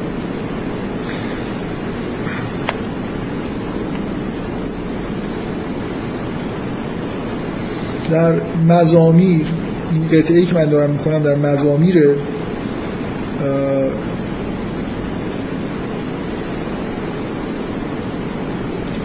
که این عبارت توی مزامیر کتاب مقدس اومده در زمان او صالحان خواهند شکفت و بفور سلامتی خواهد بود. مادامی که ماه نیست نگردد. او حکمرانی خواهد کرد از دریا تا دریا و از نهر تا اقصای جهان. به حضور وی صحرانشینان گردن خواهند نهاد و دشمنان او خاک را خواهند لیسید. پادشاهان پادشاهان ترشیش و جزایر و جزایر هدایا خواهند آورد. پادشاهان شبا و سبا ارمغانها خواهند رساند. جمعی سلاطین او را تعظیم خواهند کرد و جمعی امتها او را بندگی خواهند نمود. نام او تا ابدالآباد باقی خواهد ماند. اسم او پیش آفتاب دوام خواهد کرد. آدم آدمیان در او برای یکدیگر برکت خواهند خواست و جمعی امتهای زمین او را خوشحال خواهند خواند. این به نوعی مزموری از داووده که به نظر میاد در وصف دوران حضرت سلیمان. اینجوری میشه تعبیر کرد. یکی از قدیمی ترین چیزهای ثبت شده است. بعد پیشگویی آموس که در کتاب آموس حالا همه چیزش اینجا نوشته شده من دیگه لازم آدرسش رو نمیگم. در اون روز خیمه داوود را که افتاده است برپا خواهم نمود. شکافهایش را مرمت خواهم کرد و خرابیهایش را برپا نموده اون را مثل ایام سلف بنا خواهم کرد. اسیری قوم خود اسرائیل را برخواهم گردانید. ایشان شهرهای مخروب را بنا نموده در آنها ساکن خواهند شد. پاکستان ها غرس کرده شراب آنها را خواهند نوشید. باغها ساخته میوه آنها را خواهند خورد. یهوه خدایت می‌گوید من ایشان را در زمین ایشان غرس خواهم نمود و بار دیگر از زمینی که به ایشان دادم کنده نخواهند شد. بنابراین اینجا یه وعده بازگشت به همون سرزمین مقدس و این حرفان تو این پیشگویی ها هست. کلا می‌خوام بگم فضای این نوع پیشگویی ها به قدرت و سعادت رسیدن قوم یهود توش هست. همونطور که در دوران داوود و سلیمان بودن برای قرنها این عبارت بذار کتاب این عبارت هایی که خوندم قبلا این قسمت هایش اینا, اینا خیلی دیگه معروفن. پیشگویی های نبی هستن. بیشترین ارجاع مسیحی ها به همین پیشگویی هاست بیشترین ارجاع یهودی ها به همین ها قسمت هایی که می‌خوره یا نمی‌خوره به اون چیزی که در زمان حضرت مسیح اتفاق افتاد. مثلا اینکه در انجیل ها گاهی می‌بینید که به هر طریق ممکن سعی می‌کنن که مسیح رو از نسل داوود بدونن. برای اینه که یکی از مسلمات اینه که مسیح از نسل داوود. بنابراین اگه کسی قبول نداشته باشه که حضرت عیسی ابن مریم به نوعی به داوود می‌رسه اون وقت خب نمیشه ادعای مسیحا بودنش اصلا مطرح کرد. این اتفاقا یه جایی تو همین کتاب استدلال می‌کنه که از خاندان داوود بودن دیگه جز بدیهی ترین ویژگی های مسیح از, نظر یهودیا بود. یعنی خیلی جاهای آدمایی رو نقل می‌کنه که خیلی ویژگی های شبیه مسیحا داشتن و قدرت رو به دست گرفتن عظمت و قوم یهود رو برگردوندن و یک نفر نگفت که اینا این ممکنه مسیح باشه. چرا؟ یعنی که واضح بود که اون جزء کاهناست و از مثلا قبیله از طایفه لاویه. بنابراین اصلا حرفی از مسیح بودنش نشد. برای اینکه این فکت بدیهی درشون وجود داشت که باید از نسل داوود باشه. بنابراین کاهن بدیهیه که مسیح از بین کاهنا نیست. حالا هر کاری می‌خواد بکنه. می‌خواد پادشاه خوبی باشه یهود رو متحد بکنه جنگاوری بکنه و توی جنگا پیروز بشه. اینا برای یهودیا کافی نبود. این از کتاب اشعیا نبیه. نهالی از تنه یسا بیرون خواهد بیرون آمده. این پیشگویی های اشعیا نبی خیلی حالت رمزی و چیز دارن. خیلی واضح نیستن. خیلی بحث های تفسیری وجود داره که اینجا مثلا یسا یعنی چی؟ مسیحی های تعبیرهای از این گفته ها دارن و دیگران هم همینجور. اینا هم حالت ملاهم دارن. مثل الهامات غیبی که آیا مثل پیشگویی دیگه. نوستراداموس مثلا چند صد سال بعد از خودشون می‌بینه که مثلا هواپیما دارن به برج های دوقلو برخورد می‌کنن یه جور پیامبران یه جور قدرت های پیشگویی مثل اینکه تصاویری از آینده رو می‌دیدن حالا در رویا یا در حالت های شبیه رویا یه چیزایی که می‌تونستن بهش اعتماد بکنن و اینو برای مردم می‌گفتن. نهالی از تنه یسا بیرون آمده شاخه از ریشه هایش خواهد شکفت و روح خداوند در او قرار خواهد گرفت. یعنی روح حکمت و فهم و روح مشورت و قوت و روح معرفت و ترس از خداوند. خوشی او در ترس خداوند خواهد بود و موافق رؤیت چشم خود داوری نخواهد کرد و بر وقت وفق سمع گوشهای خیش تنبیه نخواهد نمود بلکه مسکینان را به عدالت داوری خواهد کرد و به جهت مظلومان زمین به راستی حکم خواهد نمود. در حال اوصاف پادشاه داره گفته میشه جهان را به اسای دهان خیش زده شریران را به نفخه لبهای خود خواهد کشت. کمربند کمرش عدالت خواهد بود و کمربند میانش امانت گرگ با بره سکونت خواهد داشت پلنگ با بزغاله خواهد خوابید گوساله و شیر و پرواری با هم و طفل کوچک آنها را خواهد راند. من, من نمیفهم یعنی چی. دومین بار دارم می‌خونم باز نفهمیدم. بله بعد این گاو با خرس خواهد چرید و بچه های آنها با هم خواهند خوابید و شیر مثل گاو کاه خواهد خورد و طفل شیرخواره و سوراخ مار بازی خواهد کرد و طفل از شیر بازداشته شده دست خود را در خانه افعی خواهد گذاشت. ببینید مسئله اینه که دورانیه نه فقط حکومت عادلانه برقراره اصلا دنیا تغییر کرده. دنیا امنیت پیدا کرده. شیرم دیگه درنده نیست. یعنی تحولات ماورای طبیعی مثلا در دنیا اتفاق افتاده. حالا اینا یه خود حالت استعاری داره زیاد جدی نگیرید ولی فضا اینه دیگه. دورانی میاد که دوران دیگه ایه. غیر از این دوران عدم امنیت خاری و ذلت قوم یهود برطرف میشه. حیوانات هم حتی تحت تاثیر اون دوران مسیحایی قرار می‌گیره. در تمامی کوه مقدس من ضرر و فسادی نخواهند کرد زیرا که جهان از معرفت خداوند پر خواهد بود. مثل آبهایی که دریا را میپوشند. باز دوباره از اشعیا در ایام آخر واقع خواهد شد که کوه خانه خانه خداوند در قله کوه ها ثابت خواهد شد و فوق تلها برف راشته خواهد گردید و جمعی امت ها به سوی اون روان خواهند شد. یادتون هست که در تو بحث های مسیح مسیح هم وقتی که اومد حرف از ظهور ملکوت خداوند دوران شروع پادشاهی خداوند در جهان. همین الان مسیحی ها میگن که مسیح این حرفا رو زدید اینا این پیشگویان اینه. مثل اینکه دورانی میاد که خداوند در جهان داره حکم فرما میشه. تا قبلش نبوده بعدش این اتفاق داره میفته. قوم های بسیار عظیمت کرده خواهند گفت بیایی تا به کوه خداوند و به خانه خدای یعقوب براییم تا تاریخ های خیش را به ما تعلیم دهد و به راه های وی سلوک نماییم زیرا که شریعت از صهیون و کلام خداوند از اورشلیم صادر خواهد شد و او امت ها را داوری خواهد نمود. این حس این که خداوند داره حکومت می‌کنه در دوران بعد از مسیح ها که خداوند داوری می‌کنه. قوم های بسیاری را تنبیه خواهد کرد. ایشان شمشیرهای خود را برای گاواهن و نیزهای خیش را برای اره خواهند شکست و امتی بر امتی شمشیر نخواهد کشید و بار دیگر جنگ را نخواهند آموخت. به دوران صلح کاملی می‌رسید. اینا خیلی شبیه روایت هایی که شما در مورد دوران بعد از ظهور امام زمان شنیدید. دوران آرامش و صلح و اتحاد همه جهان. چیزهای مشابهش در واقع تو متون یهودی هم هست. خب یه, یه ادعا اینه که اینا همه یه ادعا اینه که گاهی این اشتباه من دیدم می‌کنن. بعضی از شیعیان فوری میگن ببینید دوران حضرت صاحب رو در تورات هم حتی نشانه هاش هست.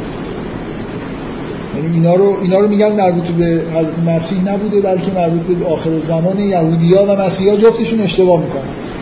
مسیحا هم اشتباه می‌کنن که حضرت عیسی ابن مریم مسیح بوده. به این معنای توراتیش بلکه اینا احوال آخر زمانی که بعدا واقع میشن و هنوز به اینجا نرسید.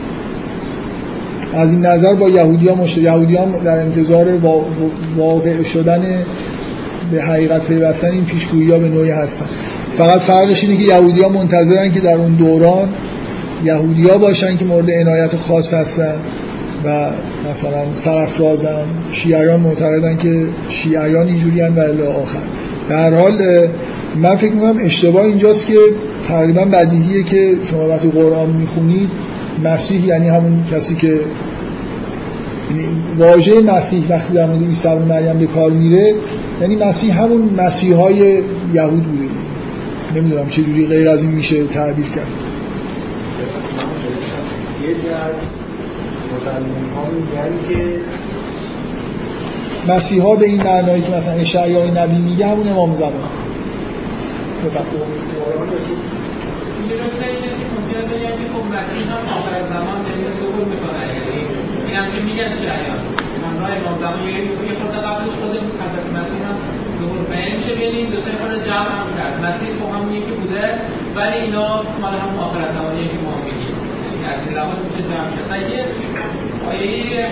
یه هم که بله. اینکه اینکه در قرآن مسیح با آخر ظهور قیامت که یه جوری ربط داده میشه آره این شکلی هست ولی ظهور ظهور اولیه مسیح در پایان مثلا دوران فراکت یهود و اینکه مسیح از نمیم چجوری بگم. این ادعا مشکلش اینجاست دیگه. که مسیح در دیدگاه شیعیان ظهورش همراه امام زمان حالت معاونت داره. ولی اصلا این حرفا نیست در مورد پیشگویی ها یه آدمی به اسم مسیح میاد و قوم یهود یه جوری قراره که به سعادت برسن. خیلی بر با این متن قابل تطبیق نیست. من دارم من می‌خوام سعی کنم بگم که خود اینجا یه مشکلی وجود داره. یه ذره بیشتر باید فکر بکنیم به اینکه این متن یعنی راه همیشه راحت ترین راه اینه که بگیم به کل اینا تحریفه دیگه. و هیچ سندیتی نداره. و مسیح همون ویژگی هایی که داشت رو قرار بود داشته باشه کاری هم به پادشاهی و این حرفا نداشت و همه اینا دروغ بود که مردم خودشون ساخته بودن. خب این حرفو میشه زد. من می‌خوام از این مو... در مورد این موضوع هم خورده بحث بکنم. بذار یه خورده یه چند تا متن کوچیکی دیگه هم بخونم. باز باز یه چیزی از مزامیره که باز همین حالت گسترش حکومت خداوند در واقع توش هست. و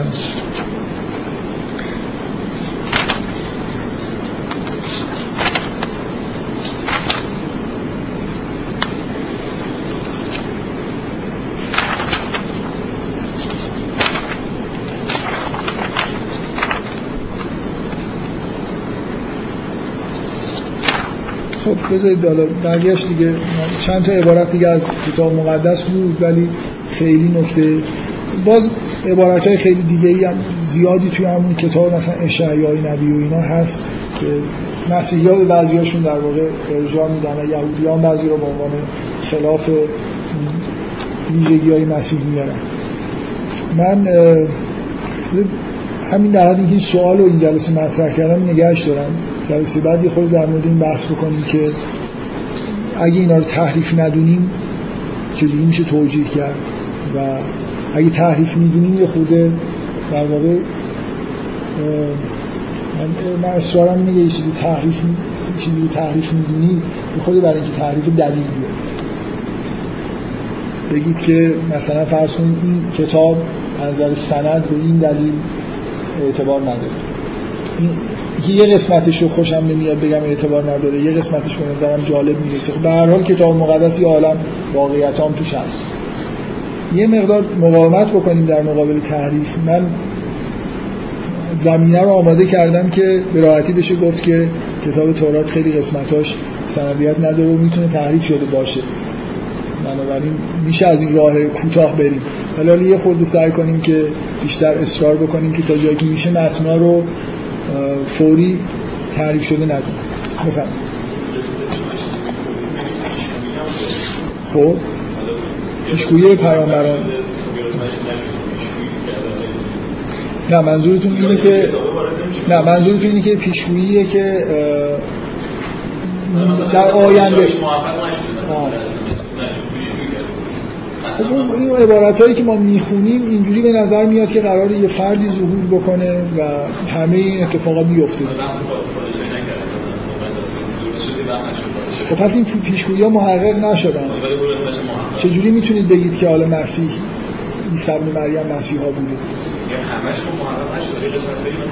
شما انتظار دارید که وقتی که یه پیشگویی شده که مثلا فرض کنید یه فردی میاد با این ویژگی ها یه فردی با اون ویژگی ها بیاد دیگه و اون کارهایی هم که قرار بود بکنه رو بکنه. که حالا وقت نکرد پادشاهی بکنه. مثلا اگه پیشگویی این بود که یه نفر میاد با این ویژگی ها اگر وقت کرد پادشاهی هم خواهد کرد.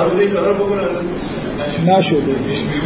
خب این هم یه ایده ایه دیگه به هر حال. اینکه ممکنه یه پیشگویی در واقع به نوعی محقق نشن. بفهمید در مورد پیامبر ما توی تورات یه عبارت جالبی هست که از فرزندان اسماعیل پیغمبری میاد. برای همین من گاهی به شوخی میگم که یهودی ها هنوز منتظر دو تا پیغمبر بزرگن. یکی مسیحا باید بیاد حالا و یکی هم بعدا یه نفر از فرزندان اسماعیل هم باید بیاد. این دو نفری که اومدن رو به رسمیت نمی‌شناسن. نه من فکر می‌کنم تقدم تأخری توی تورات اشاره بهش نمیشه تا اونجا که من یادم. توی تورات موجود ها